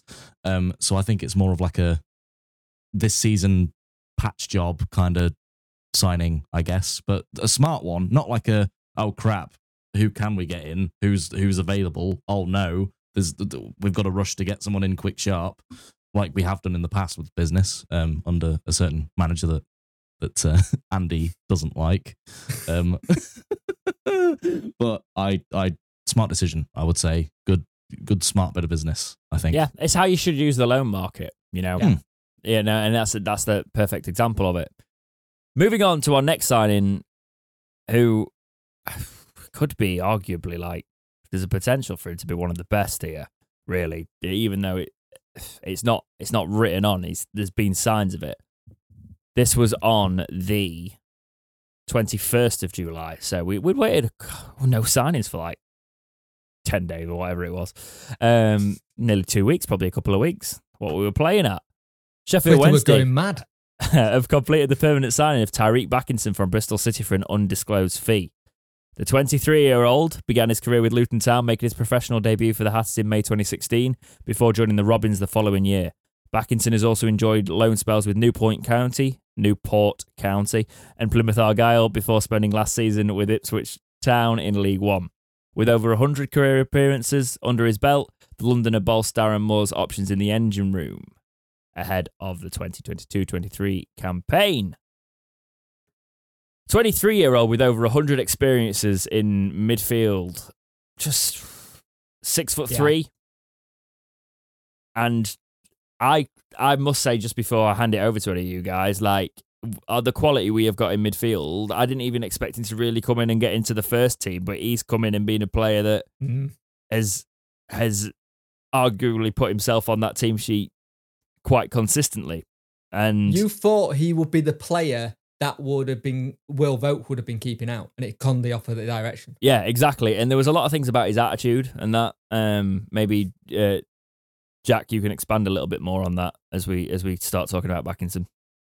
Well, I knew that he'd do that because he's one of the players that I habitually almost ritualistically sign every single time without fail on Football Manager when my team is in League One because he's got a massive potential and quite frankly, he skins most players on that game in in the division. And I was over the moon when we signed this man because I was like, yes. The transfer committee, yes, you're doing a good job because this guy's got a lot of potential and he's very good now. And What are you going to do if they was- ruin his potential in game now he's signed for Wednesday? Because that happens sometimes. I'd be livid. I'd be uh, oh, I'd be absolutely livid. I'd Can be? I'd be fuming. He's got like a proper solid Premier League potential and everything. Um. Anyway, sorry, going on a tangent about Football Manager, but this isn't a sponsored podcast, by the way. I know the new game's coming out soon, but this isn't sponsored by Football Manager. No. Um. But I'm It I'm can so be. happy with Give me Yeah, money. It, it can Carry be. on.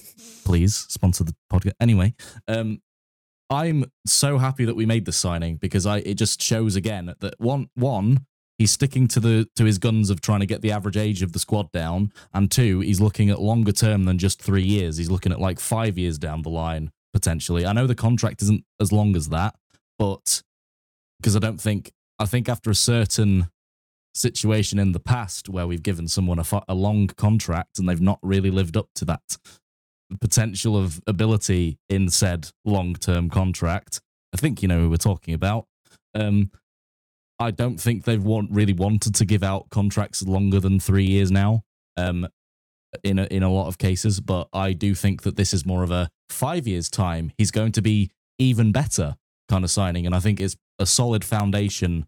He's one of like the, the solid foundation signings that I think we'll be seeing come to fruition in a long period of time, but also delivering right now. A bit like Fizz, literally like Fizz, same sort of situation. He's, deli- He's- look at how much he's delivering. You're talking about his contract. Um, He's actually in the position being 23, where it's actually ideal for both parties. Because if Oh, he yeah. has two excellent years coming into the last year of his contract and he's quality, Wednesday have a real decision to make of do we let his contract expire? If he's not going to sign a new deal, if he wants pastures new and he wants that, we cash in then. Wednesday get that Mhm. option, or we convince him to stay on further and he becomes it with Wednesday. So it's it there is there is so many options there with a player like that because if they kick on it looks like they're not signing a contract, you do move them on. But if he if he has two solid years before that happens, it can be a win win. What do you think about him, Jake? on this one, and I will I will go back to what Jack said. Jack was very excited about this one because he wrote voice noted me on Facebook going, "Oh, this has come true. It's another one of these signings." It was. I was like, "Okay, calm down. Let's bring it down a little bit." When this happened, I actually went to the Charlton forums and I went to the Bristol Bristol City forums, and it was really interesting how Charlton fans were very much like, really good player. I don't get why we've not signed him, why we haven't taken the option, because they had an option to sign him and they didn't take it. And it questions why didn't he take it, and they've gone through like a manager's kind of thing. Apparently, they had an option to sign him, which they just didn't take. You go to the other side and you get he's lazy, not very good, but then you get the comments from Nigel Pearson. Now, take comment from Nigel Pearson with a pinch of salt. He does have a habit of falling out with players if they don't hit his my way or the highway kind of thing. I think you've got a player there probably who's just ready to get out of somewhere, start somewhere new, and again a little bit have an arm around the shoulder. What so far what we've seen, he's superb. He's very good on the ball. He's strong. He's got a good eye for a pass. We already knew he could score because he scored against us at Hillsborough in that relegation season, and he scored already. And he looked solid.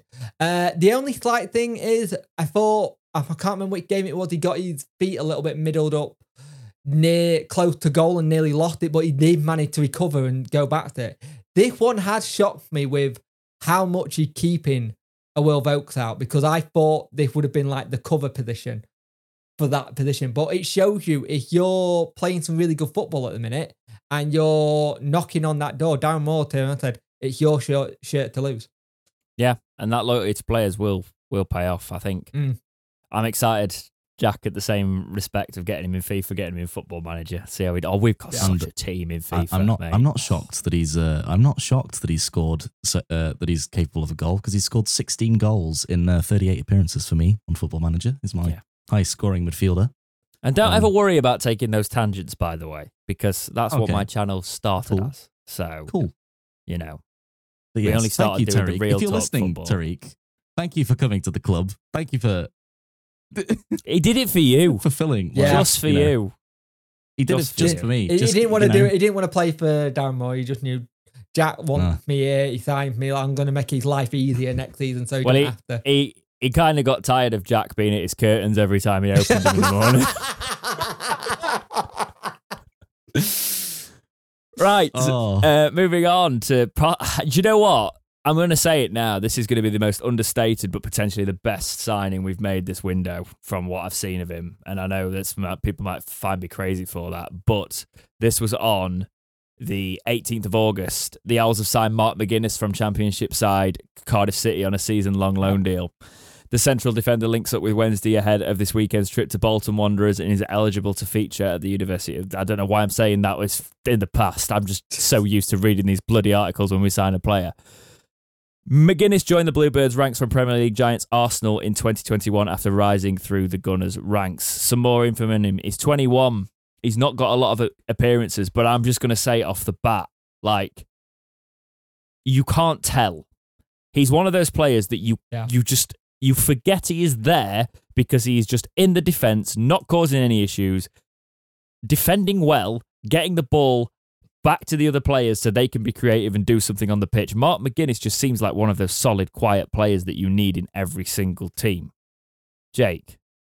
You're right. You're 100% right. He's that kind of player where you go, oh, it was that. Go, oh, Mark just cleared it. McGuinness. It's like, oh, yeah, of course he did. Because that's what his job is. This is the one at the end of the season. If he keeps having the season he's having now, sign him. Just go out and sign him. Let's not have this in where we fall in love with a lone central defender. We've done it a lot.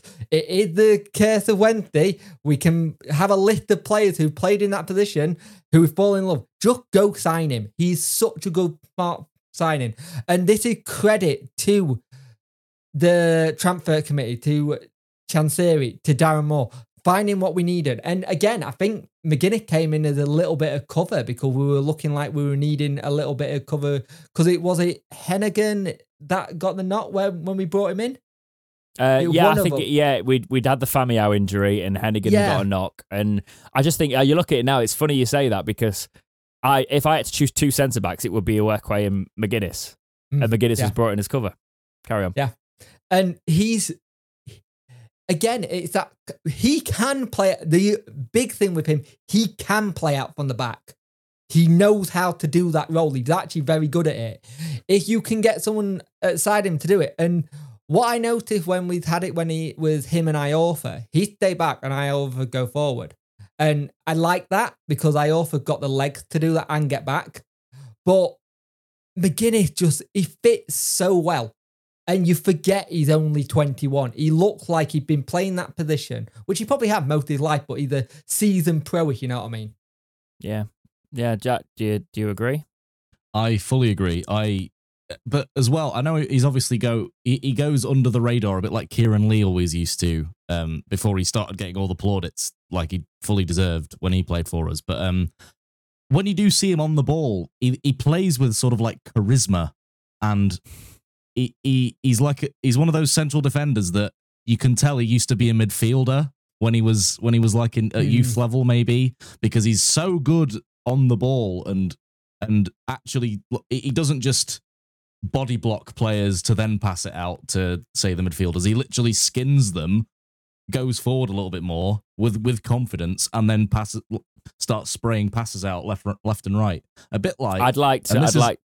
I'd like to Oh, just sorry, go on. quickly carry on. I'm sorry I interrupted you mid flow, but please don't use the word literally in skinning because that's not what he literally did. no You're, uh, you're. I can tell you're 23 because you're of the generation that uses literally for everything, aren't you?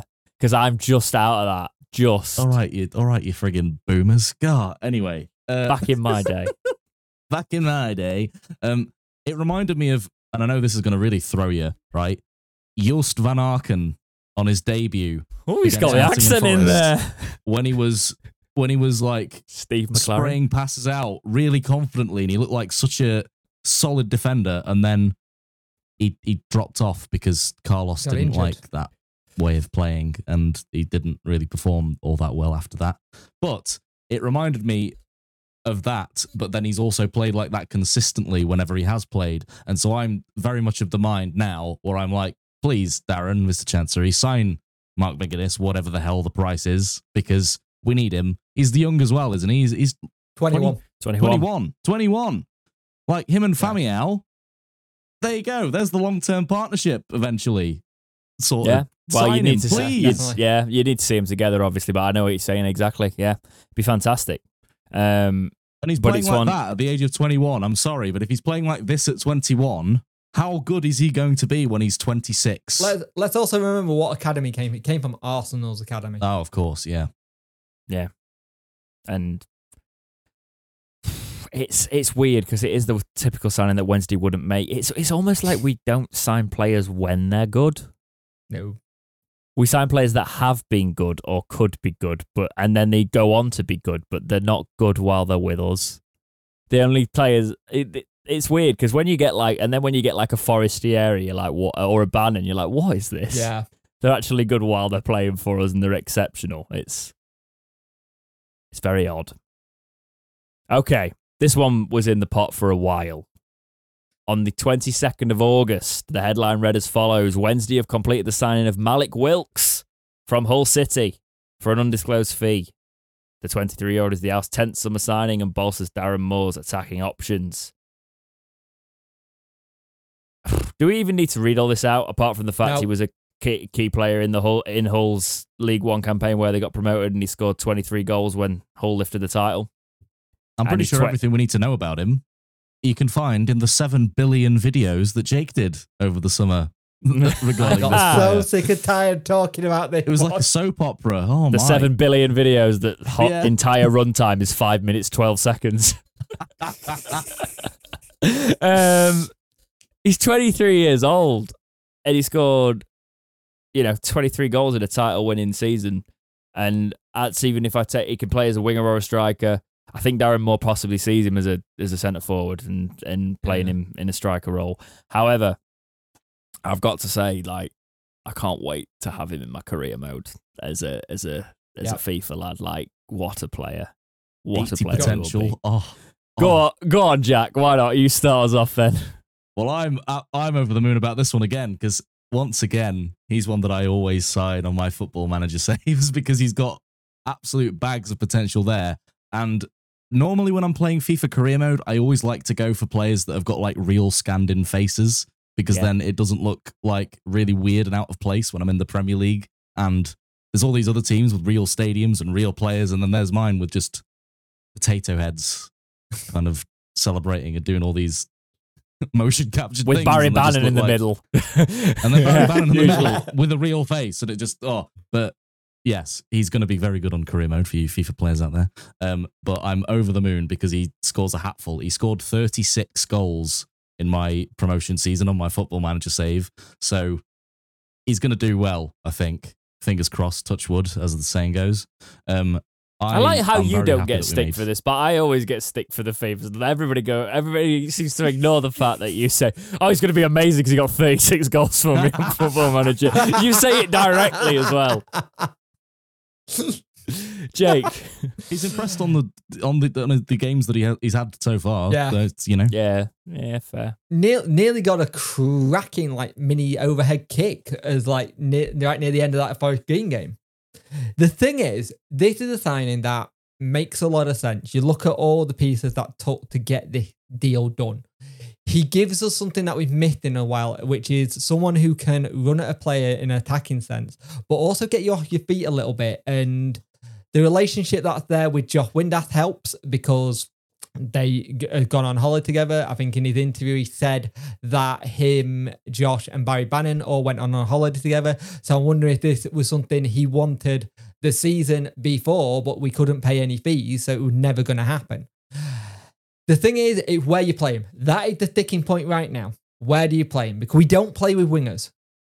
You either play him up top or you actually go to a system with wingers. I think he's an exciting player to watch when he gets going, and we've seen glimpses of it. And the annoying thing for us is that you could tell in his interview he wanted to be here start of pre-season so he could get going.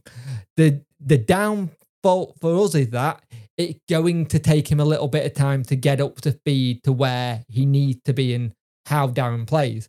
Again, another player who seems like he needs an arm around his shoulder. He got that in Darren.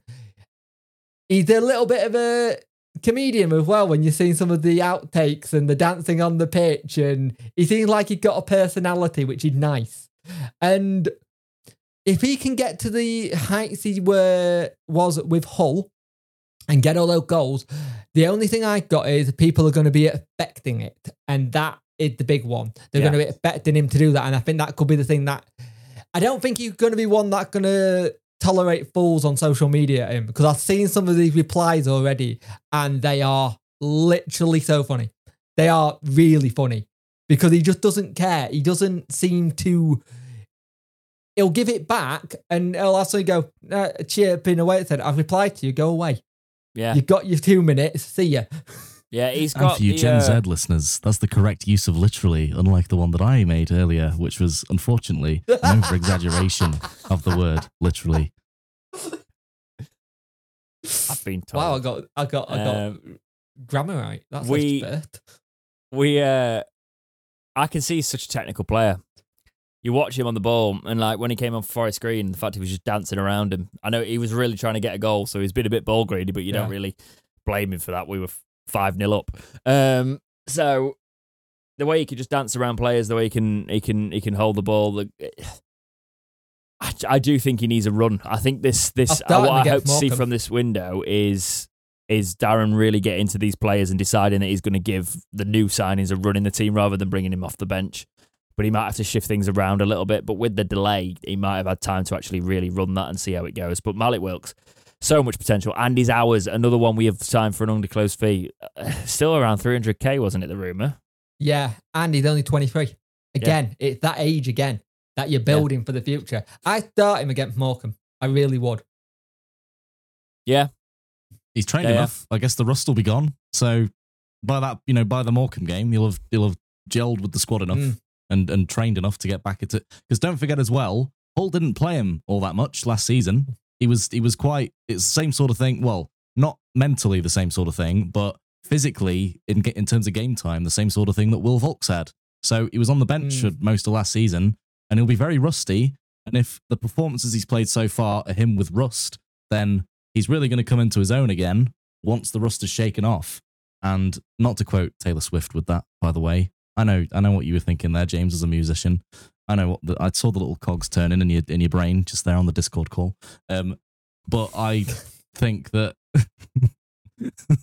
but I think definitely that this is going to be a top top player for us, even in even when we go up, because he's still got bags of potential. Um, You've also got to remember when he was at Hull, the own, they were, he was playing well under Grant McCann, and then they ch- they had ownership changership, and then they had manager change changership all at the same time. So you have someone who loves playing for that manager, gets injured, and then can't get back into the team. And the annoying thing with this transfer was just the whole soap opera of everything coming out in the press. We had a deal agreed, and then they decided to get it was just a pain in the backside, which obviously in that first interview he had, you could tell he was just so happy to have it done, but the frustration was there when he was speaking about it. Yeah, it played out for way too long. Um, but one that didn't seem to play out for any time whatsoever and just came and hit me out the blue, and I was like, what?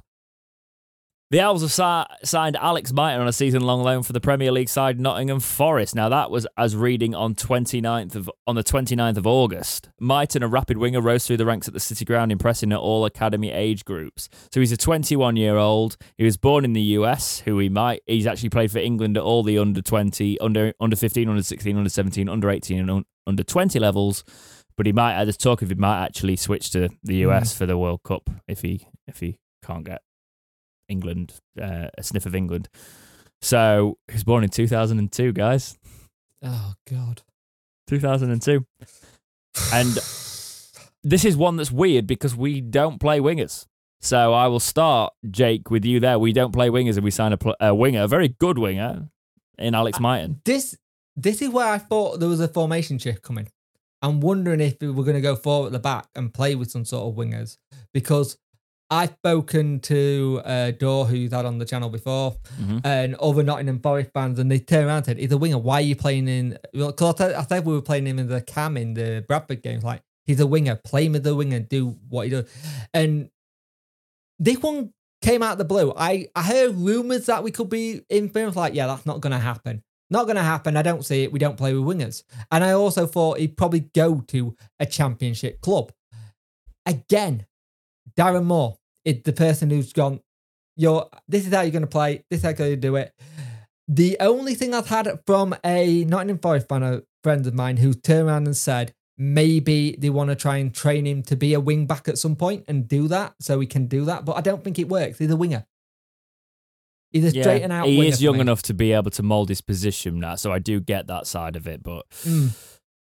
it depends. It, it depends on the way they do it. It depends if Forest are looking to play with wing backs. Forest are just buying a new team anyway, so they probably Yeah. needed him out on loan anyway. But uh, And he's already done Bannan once in one game.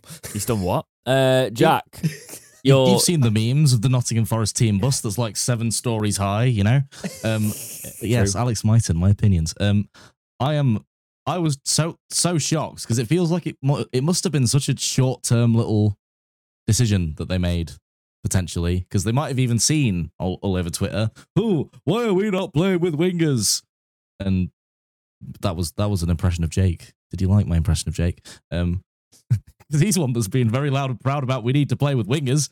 Um, which I understand because it's League One and maybe wing backs are something to bring in in the Championship. But anyway, uh, Alex Mighton, yes, I'm over the moon with this, and he's another one that I would say, just like Mark McGuinness, if we can sign him, go for it because this lad's potential is massive, and already he's he's he's one of those players, you know, where when they're playing against you and they go over at the slightest little gust of wind. Yes, there's contact, they don't dive, but oh, I've got a little tickle on my in between my shoulder blades. Oh no, he's just Wonder where that would me. go in then.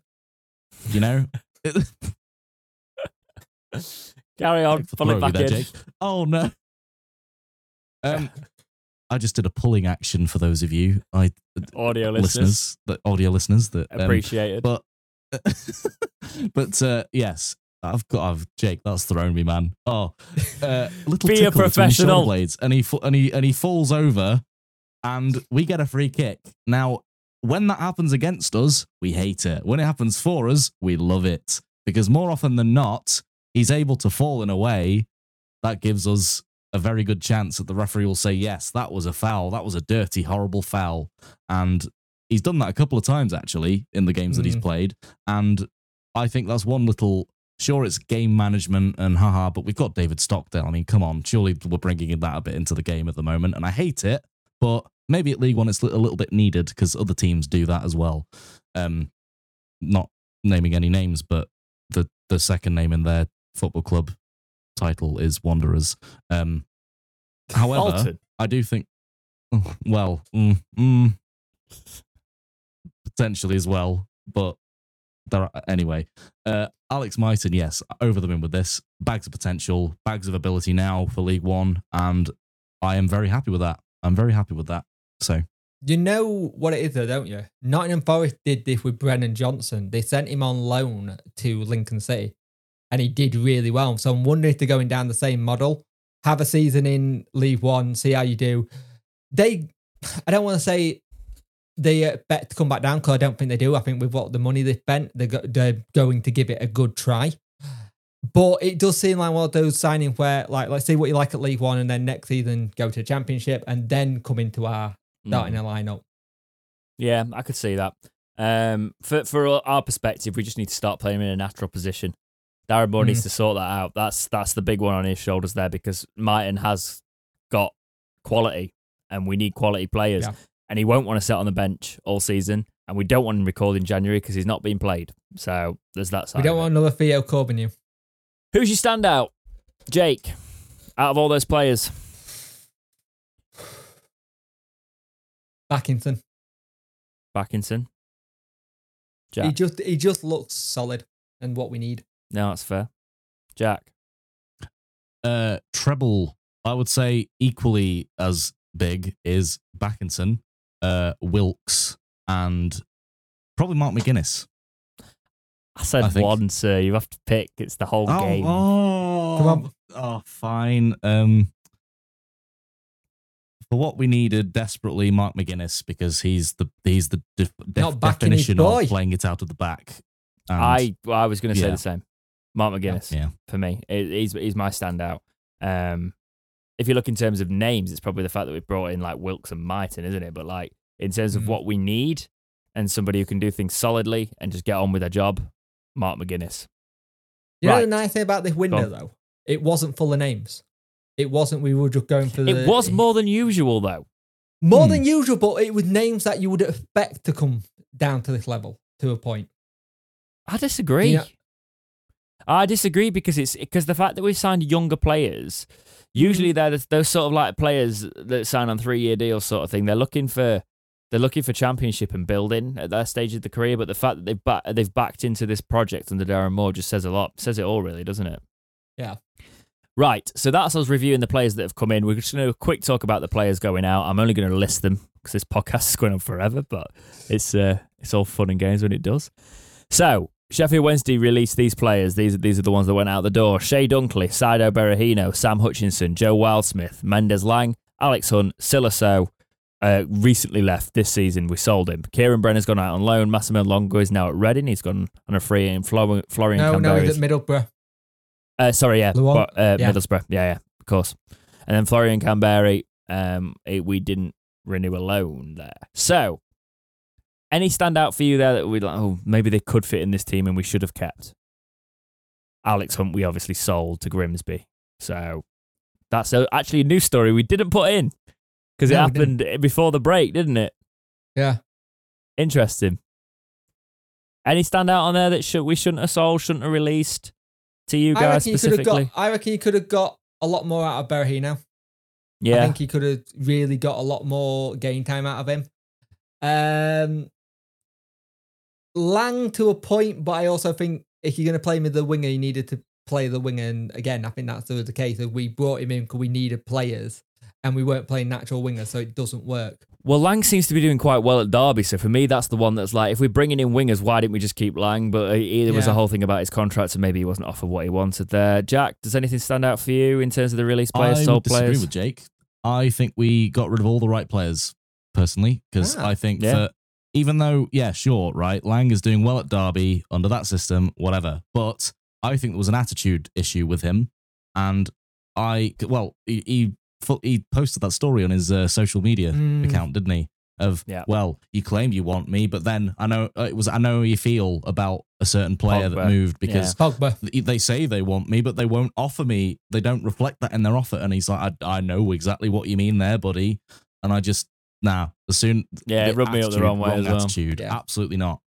And I think Berahino's probably found his level now because I think all of those years where he wasn't trying hard at Stoke and West Brom have now caught up with him. And I think probably we can do a lot better. And we have in Mallik Wilks because he's far younger and far more Yeah. potential. You know, I know he did well for you in your career mode to plug your He series of videos. Quality he did well, lad. Yeah. very well in your career mode. Um, Wilks will do That's even better, and he'll probably make me 100 dynamic million like he did. Yeah, Yeah. I just hope there's a sell-on fee with Hunt or even a buyback if he does turn to be good, because we've been burnt on not doing that in the past. Yeah, but you can't keep a like Hunt. He's at that. He's No, twenty. you- you Hunt's gotta let him go. twenty-two, so you've got to let go. You know, it's Yeah. like it's we when we got midfielders around that age, it was time to to let Alex Hunt go. If he really. were if he were gonna be in the starting lineup, he would have been in the starting lineup last season. yeah, exactly. right. That's Sheffield Wednesday's window. Let's talk uh, talk about some other players from League One. I have picked three players that I want to point out for other clubs for specific reasons and just discuss them with you. If they're on your list, tough, you can cross them off, and we can discuss the players that you brought. I will start as the host. This the host will start this time. So the standout signings that I, I've gone for signings, by the way, from the other the other clubs for this window that I think have improved the club massively.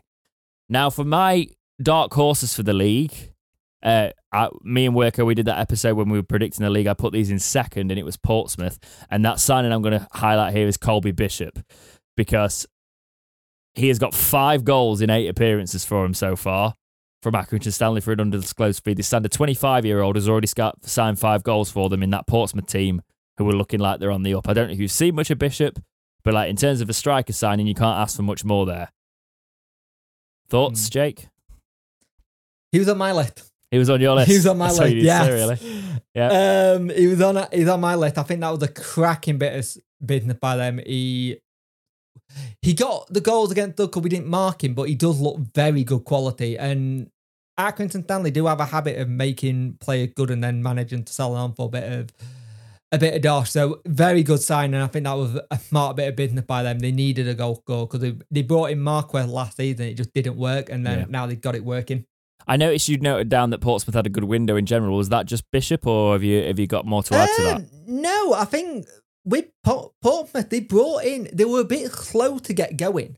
So when you bring in, let me get, I'm up here. So they brought in Marlon Pack, who they know.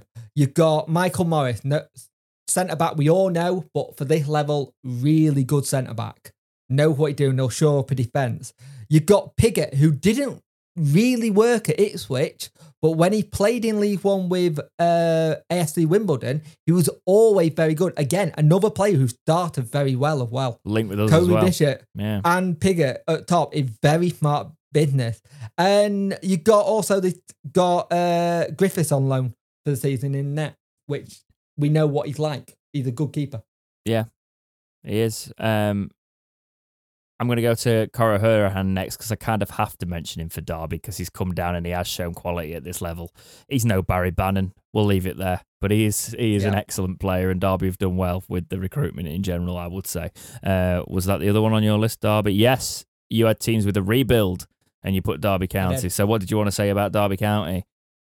Derby County, with how they've had to quickly build a team, they've managed to convince some players to come in. And the thing is, it's not hard to convince players to come into Derby County. You can sell it with the name. Let's be honest. Derby County, easy to come in. But the players they brought in, you, you've already mentioned um, Hourihane. They've got James Chester. They've got David McGoldrick, who will score goals and is scoring goals. They had to do a complete rebuild this season.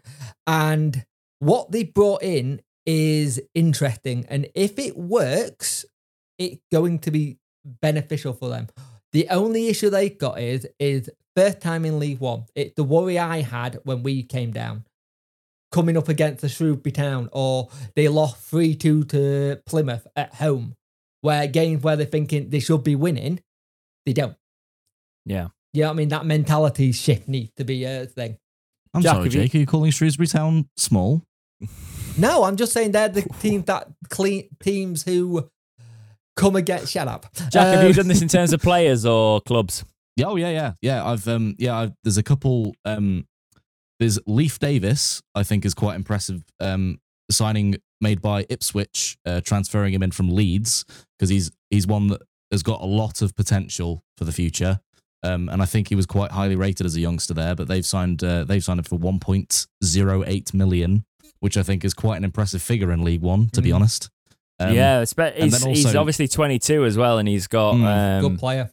he's he's got his whole career ahead of him. And for for those who don't know, he's a he's a defender, can play left back, centre back. mhm. Um, they'll possibly I don't know if they've signed him predominantly as a left back there. But yeah, you've got Ipswich right up there, haven't you? Does that factor, Jake? Yeah. You, did, Jake, you put Yeah. Ipswich up there as one of your teams. Yeah. Does that factor in Leif Davis? Do you have any more Ipswich Leaf- players before we do this, Jack? Leith Daly. Yes, and yeah, I do. I've well. um, I've also said uh, Marcus Harness, the the winger Mm. from Portsmouth, for six hundred and thirty grand. Because I'm very surprised they let him go because he was one of their top performers last year. And to be honest, I would have maybe liked to to see us sign him because I think he would have fit the bill quite well with uh, with under Darren Moore and how he wanted What to one of those Although one of those he is wingers that we play? he is, Yeah. he is a winger, you know, whatever. But I think he would have been an ideal sort of replacement, maybe for um, his name's completely gone. Mendez-Laing, Mendes Lang, Mendez-Laing. I think he would have been an ideal sort of replacement for Mendez-Laing, and he's younger.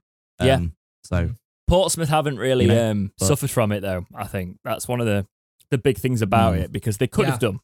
And he's 26 is a good age to get a signing. Ipswich have had great windows, but it's actually working for them. Do you want to expand on Ipswich then, Jake? Because I know you've wrote a bit about them. So the Ipswich window, they did very well the last window, but the problem is they brought in 19 players too quick. Paul Cook came in, didn't work. You've now got someone in McKenna who is very good. He's a very good coach. He come from Manchester United, so he knows what he's doing. Uh, I think uh, Lee Grant is 13 coach there as well. Out Yeah. of all random stuff. But you look at who they brought in: Leith Daly- Davis, twenty-two. You've got Marcus Hines, twenty-six. Uh, Camara, who we were looking at from Plymouth, Yeah. didn't want to sell to a rival, then suddenly sell to a rival on the last day of the transfer window. Annoyed me. Freddie Ladapo, who can't go goals in this thing. He's on my list, by the way. I've just realised that my last two players on this list are Ladapo and Keo. Yeah. Because Ipswich have just done the sign as they've done the business, but carry on. And then you'd also got the one that's the unknown because he didn't really do it for all. But I reckon if he gets a full season, is John Jules. John Jules, when he was at Donny for the pu- little period he was, he did do some very good business there in terms of goal scoring. But they just gone about it in the same way of Wendy. You look at it, you've got 23, 23, 21, 26. So you've got a good mix of experience and youth. And I think that's what you need in this league Yeah. because they didn't need much to start off with. I think No. Dominic Ball's probably a underrated signing as well because he was Mm. always excellent for QPR and he's still a very good age as 26 as well. Um, I don't know how he's been performing this year so far, but I, I do think he was one of their like constant fixtures in midfield for QPR. Um, Yeah. We'll and find they've out. signed him on a free very as well, soon, so it's even we, better As It's- well. Yeah, Yes. well, we will find out. Um, I notice on here you've got. We'll we'll skip a couple of these because you've said MK Dons have got a rebuild. I think that's pretty obvious. Um, Their rebuild, their rebuild is ridiculous, though. I think they've got one, two, three, four, five, six, seven, eight, nine, 14 players in, and the big one that for me that you're thinking that they've let that are gone, it got Twine and Harry Darling. You've got your main goal gone, and then you've got your main defensive partnership gone. yeah, And I think they could be the ones that do what odds this season, where it takes a while for them to uh, kick on and then get into the playoffs. I don't think they're anywhere near it yet because they look like a team that really are struggling to know who each other are. yeah. They're, they're, they, it's tricky, especially because you end up at the wrong side of the table quite quickly. Uh, Jack, Mm. any teams to, to bring forth? And you said you had another, didn't you? Yeah, I um I would say Portsmouth have done very good business, to be honest. Um I'm very well I'm in two minds about the fact that they've signed Dane Scarlett from on loan from Tottenham Mm. because I'm very jealous of that because I think he's the sort of player that we absolutely needed, a very skillful, quick um centre forwards. But I mean, yes, sure we've got Wilks now. But I also understand why he might have not wanted to come to us because Portsmouth is down south and is a lot closer to London, where he probably wouldn't want to move from um, because he probably quite likes the London lifestyle, so to speak, at, at his young age. And Yeah. I don't He think would have to move closer though, because I think it's Yeah. because it's it's road. You would you'd have to do quite a bit of travel Mm. depending on where in London he lived. Um, and I'm very jealous about that, and I'm I think that's quite a top signing for them. Um, but I also would say underrated signing that nobody's really talked about much is James Collins for Derby. Um, Mm. Very good for very very good for Luton and was a key figure in getting them back up to the championship through all of the because he was with them from the non-league days I believe. Um, please feel free to correct me if I'm wrong. Um, I just have a Luton Town friend who was I was at university with and he constantly would be just talking and talking and talking about Luton Town. Oh, they're great. They've got loads of players from the non-league days and they're bossing it in the championship. Ha ha ha. But um I would say he's an excellent signing for Derby, and I mean he's he's been getting these you know last minute equalizers etc. for them recently, and I would say that's a very good signing for them. Um, considering they're in the the doo doo, um, because of you know the administration, which don't get me started on that. I'm not sure why they've been punished less than we were, but it is what it is. Yeah, Um, not.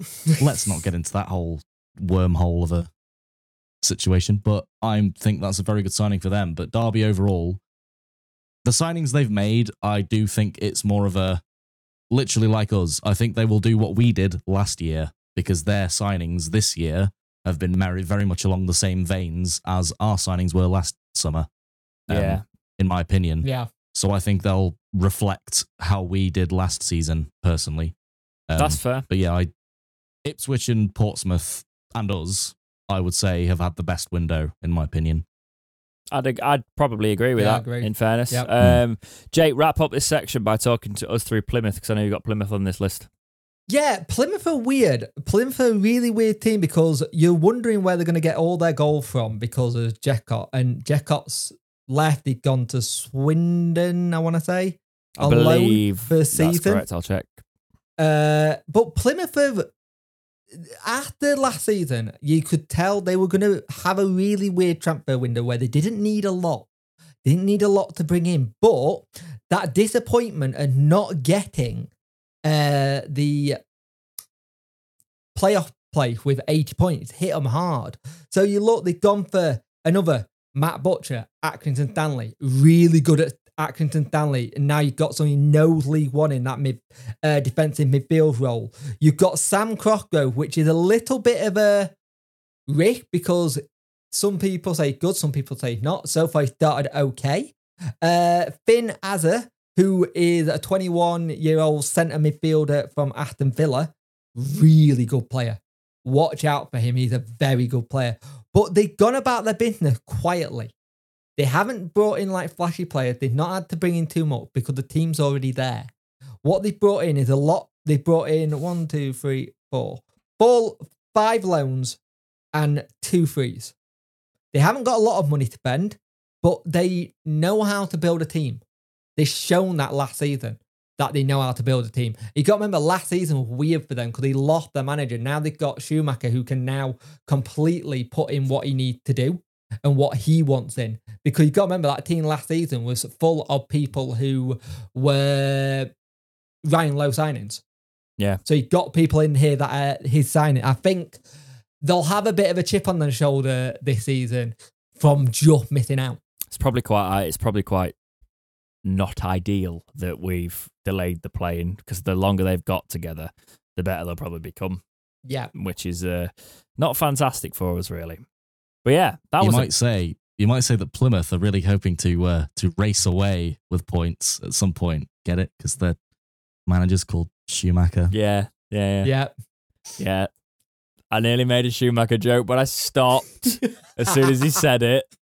'Cause it, it's bordering on that line of can you? Not not in an offensive way. I wasn't going to be I offensive. I was referring to the Yeah. current F1 very good driver Schumacher rather than the previous. I don't watch F1. in racing F1, but uh, neither do I. I just know that he does well, and I didn't even I'm know not an there was a F1 fan, a Schumacher really, still in anyway. F1.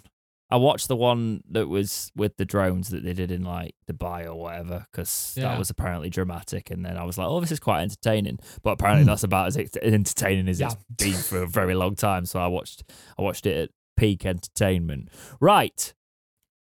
That was a lot of talking about the transfer uh, window, which is which is exactly what we want. We will quickly touch on the matches to come. So, if you've watched through this just before the match, because it's a longer podcast than usual. Sheffield Wednesday are playing Morecambe. And uh, the- Morecambe are currently 23rd in League One with no wins, four draws, three losses. So they've got four points. Their home record is no wins, two draws, one loss. Their away record is no wins, two draws, two losses. They're playing Also- Wednesday. And uh, Cole Stockton is not starting. He's not even on the bench for them at the moment. He is And if- completely down tools.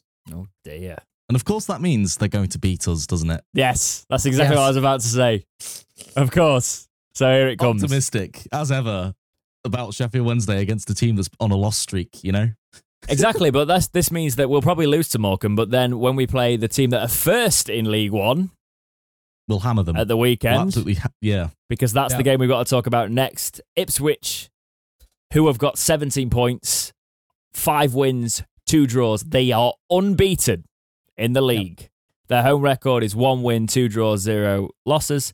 Their away record is four straight wins, no draws, no losses. They've picked up 12 points on the road. good So on- Ipswich really putting the money where their mouth is Mm. this season. And they're playing us at Hillsborough. So Correct. can they make that five yeah. on the road? Oh. What do you think about uh, Morecambe Ipswich? Jake? I don't know. I'm I'm a little bit the the weekend game kind of threw me a little bit because of having none. I think Morecambe they'll set up in a way if they set up that low block kind of thing, we could be in trouble. I think Ipswich That's why you put your wingers quite- on. Yeah, exactly. Yeah. But I think against Ipswich, we'll be able to go on the counter attack a bit more because they do leave little pockets of room where you can get in between. And granted, we'll be going into that game as well with our unbeaten ro- home record gone. So we haven't got that to go, oh, well, we got this. Mm. We've got this situation where now that's out the way, we can actually go, right, we need to put on a new ho- unbeaten home record, set the bar higher.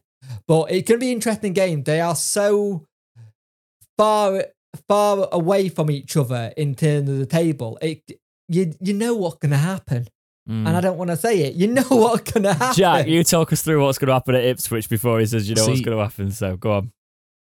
Well, I, I, I think Morecambe, a bit, looking looking on historic fi- uh, fixtures when we've had like an international break, or in this case, the break because of Her Majesty passing away.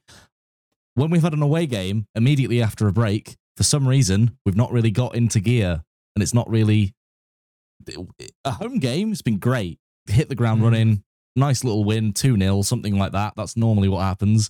But an away fixture, especially going into the very rainy, torrid conditions of the Lake District, where Morecambe is. See, I'm a geography student. I'm a, I, I've got a geography degree. Yeah, it's not though. Oh, you because weren't- I you- went you to the Lake gonna tell us District and then went to the Morecambe game. And Oh, yes. oh Um, my god, I- it's I night and day. definitely- Carry on. but I definitely think that it's going to be a closer game than people might think because I think they'll see, oh, big club Sheffield Wednesday. We need to. We've got a rap. We've got like the. I Are you don't know what saying the Morecambe are a small club? up. No. However, what I am saying. uh, Did you see the sigh that I just made? That's going to be a thing now, isn't it? yeah. Are you saying so and so is a small club? Um, I think that because of the comments made in previous years by managers of teams such as Morecambe, um, saying that Wednesday are a big club and putting all the pressure on us, that it's all on us, that if we win and it doesn't matter if we lose to them because it's big club Sheffield Wednesday. But I think we've always sort of had this lethargic nature and this this naivety of oh we'll beat them easy. It's what happened Mm. against Bradford, and that's that's one of the reasons we lost against Bradford. And I don't want us to do that. I want us to say right, okay, time to thrash them, time to send a message. Just like hopefully it will be against Ipswich as well. Time to send a message. We're coming for you, number one league spot. We're not. We're we're still having the sights on winning the league, and that's the mentality we need to carry into it. And Yeah. hopefully that's what happens in an ideal world. Is you know Just But remember last time we gonna played Morecambe at home, we absolutely played them off the park and they beat us 1 0. Yeah, and that was the down. We've already had that loss that's going to kind of like set us, Yeah. set us Yeah. down the path. That was the that one that set us a little bit shaky after an all right Mm, it it start. was. But yeah, It was it was the loss that felt like we'd been relegated again, sort of kind yeah, sort of yeah. And atmosphere. oh god, here we go. the Right, end we of played September, off October park time, and wasn't it? lost. Yeah, yeah. Yeah. But boys, that is it. That's all Okay. I've got for this week's episode of the Talking Wednesday podcast. Jake, anything to add, my friend? Um, not really. It's been a long one. Uh, it's about two hours, so I think this is the longest one we've done. Yes, yes, Yeah. it is. Uh, we should still be doing the podcast, by the way, next week. We're not Yes. taking a holiday for the podcast, so we will be here as usual, I believe. But yeah, uh, Jack, anything to to round us off with today, my friend? Um, well, I would say if you like the longer form of the podcast, please leave a like, and also remember to leave a review because they've been a little bit dry. The the well of reviews has been a little bit dry and a little bit barren in uh, recent They've not existed. We need to get back on them. They've not existed. Please leave us a review because it also pushes it out into the world more when there's more reviews. More Yeah. people, big, higher numbers of reviews and likes and whatever mean, ooh, lots of people have watched this or listened to this. Let's listen it, to it as well. Um, so please, please do that. It's even if it's just like it's all right, was good, Good, fine. But it's got to be That's five it. stars if you want it read out. five stars, good Yeah. ep, great. Yeah, That's all we need. Five, five stars. We'll read it out. Absolutely, um, absolutely, absolutely. So if you want to hear your voice live on air through, well, hear your voice, I mean, hear your text via our voices live on air, then please leave a review because they've not been in existence for quite a while. We need them, please. Jack, have you ever left a review of the podcast? Uh, no, because I watch them on YouTube. I am many things, and a hypocrite is most definitely one of them. And I also and I don't think... know how to leave a review on a podcast. Oh honest, my! I only right. Spotify, There's a link in the description. description. you heard it here, folks. In this little segue, that's a comedic little segment that we hope that you're laughing your little socks off to. There's a link in the description to leave a review for the podcast. So go and click it and leave a review. Right, that's the podcast. Thank you so much Plug, for plug, plug. watching this week. It's been a laugh. It's been good to talk to you all. We will see you in the next episode of Talking Wednesday. See ya. Au revoir.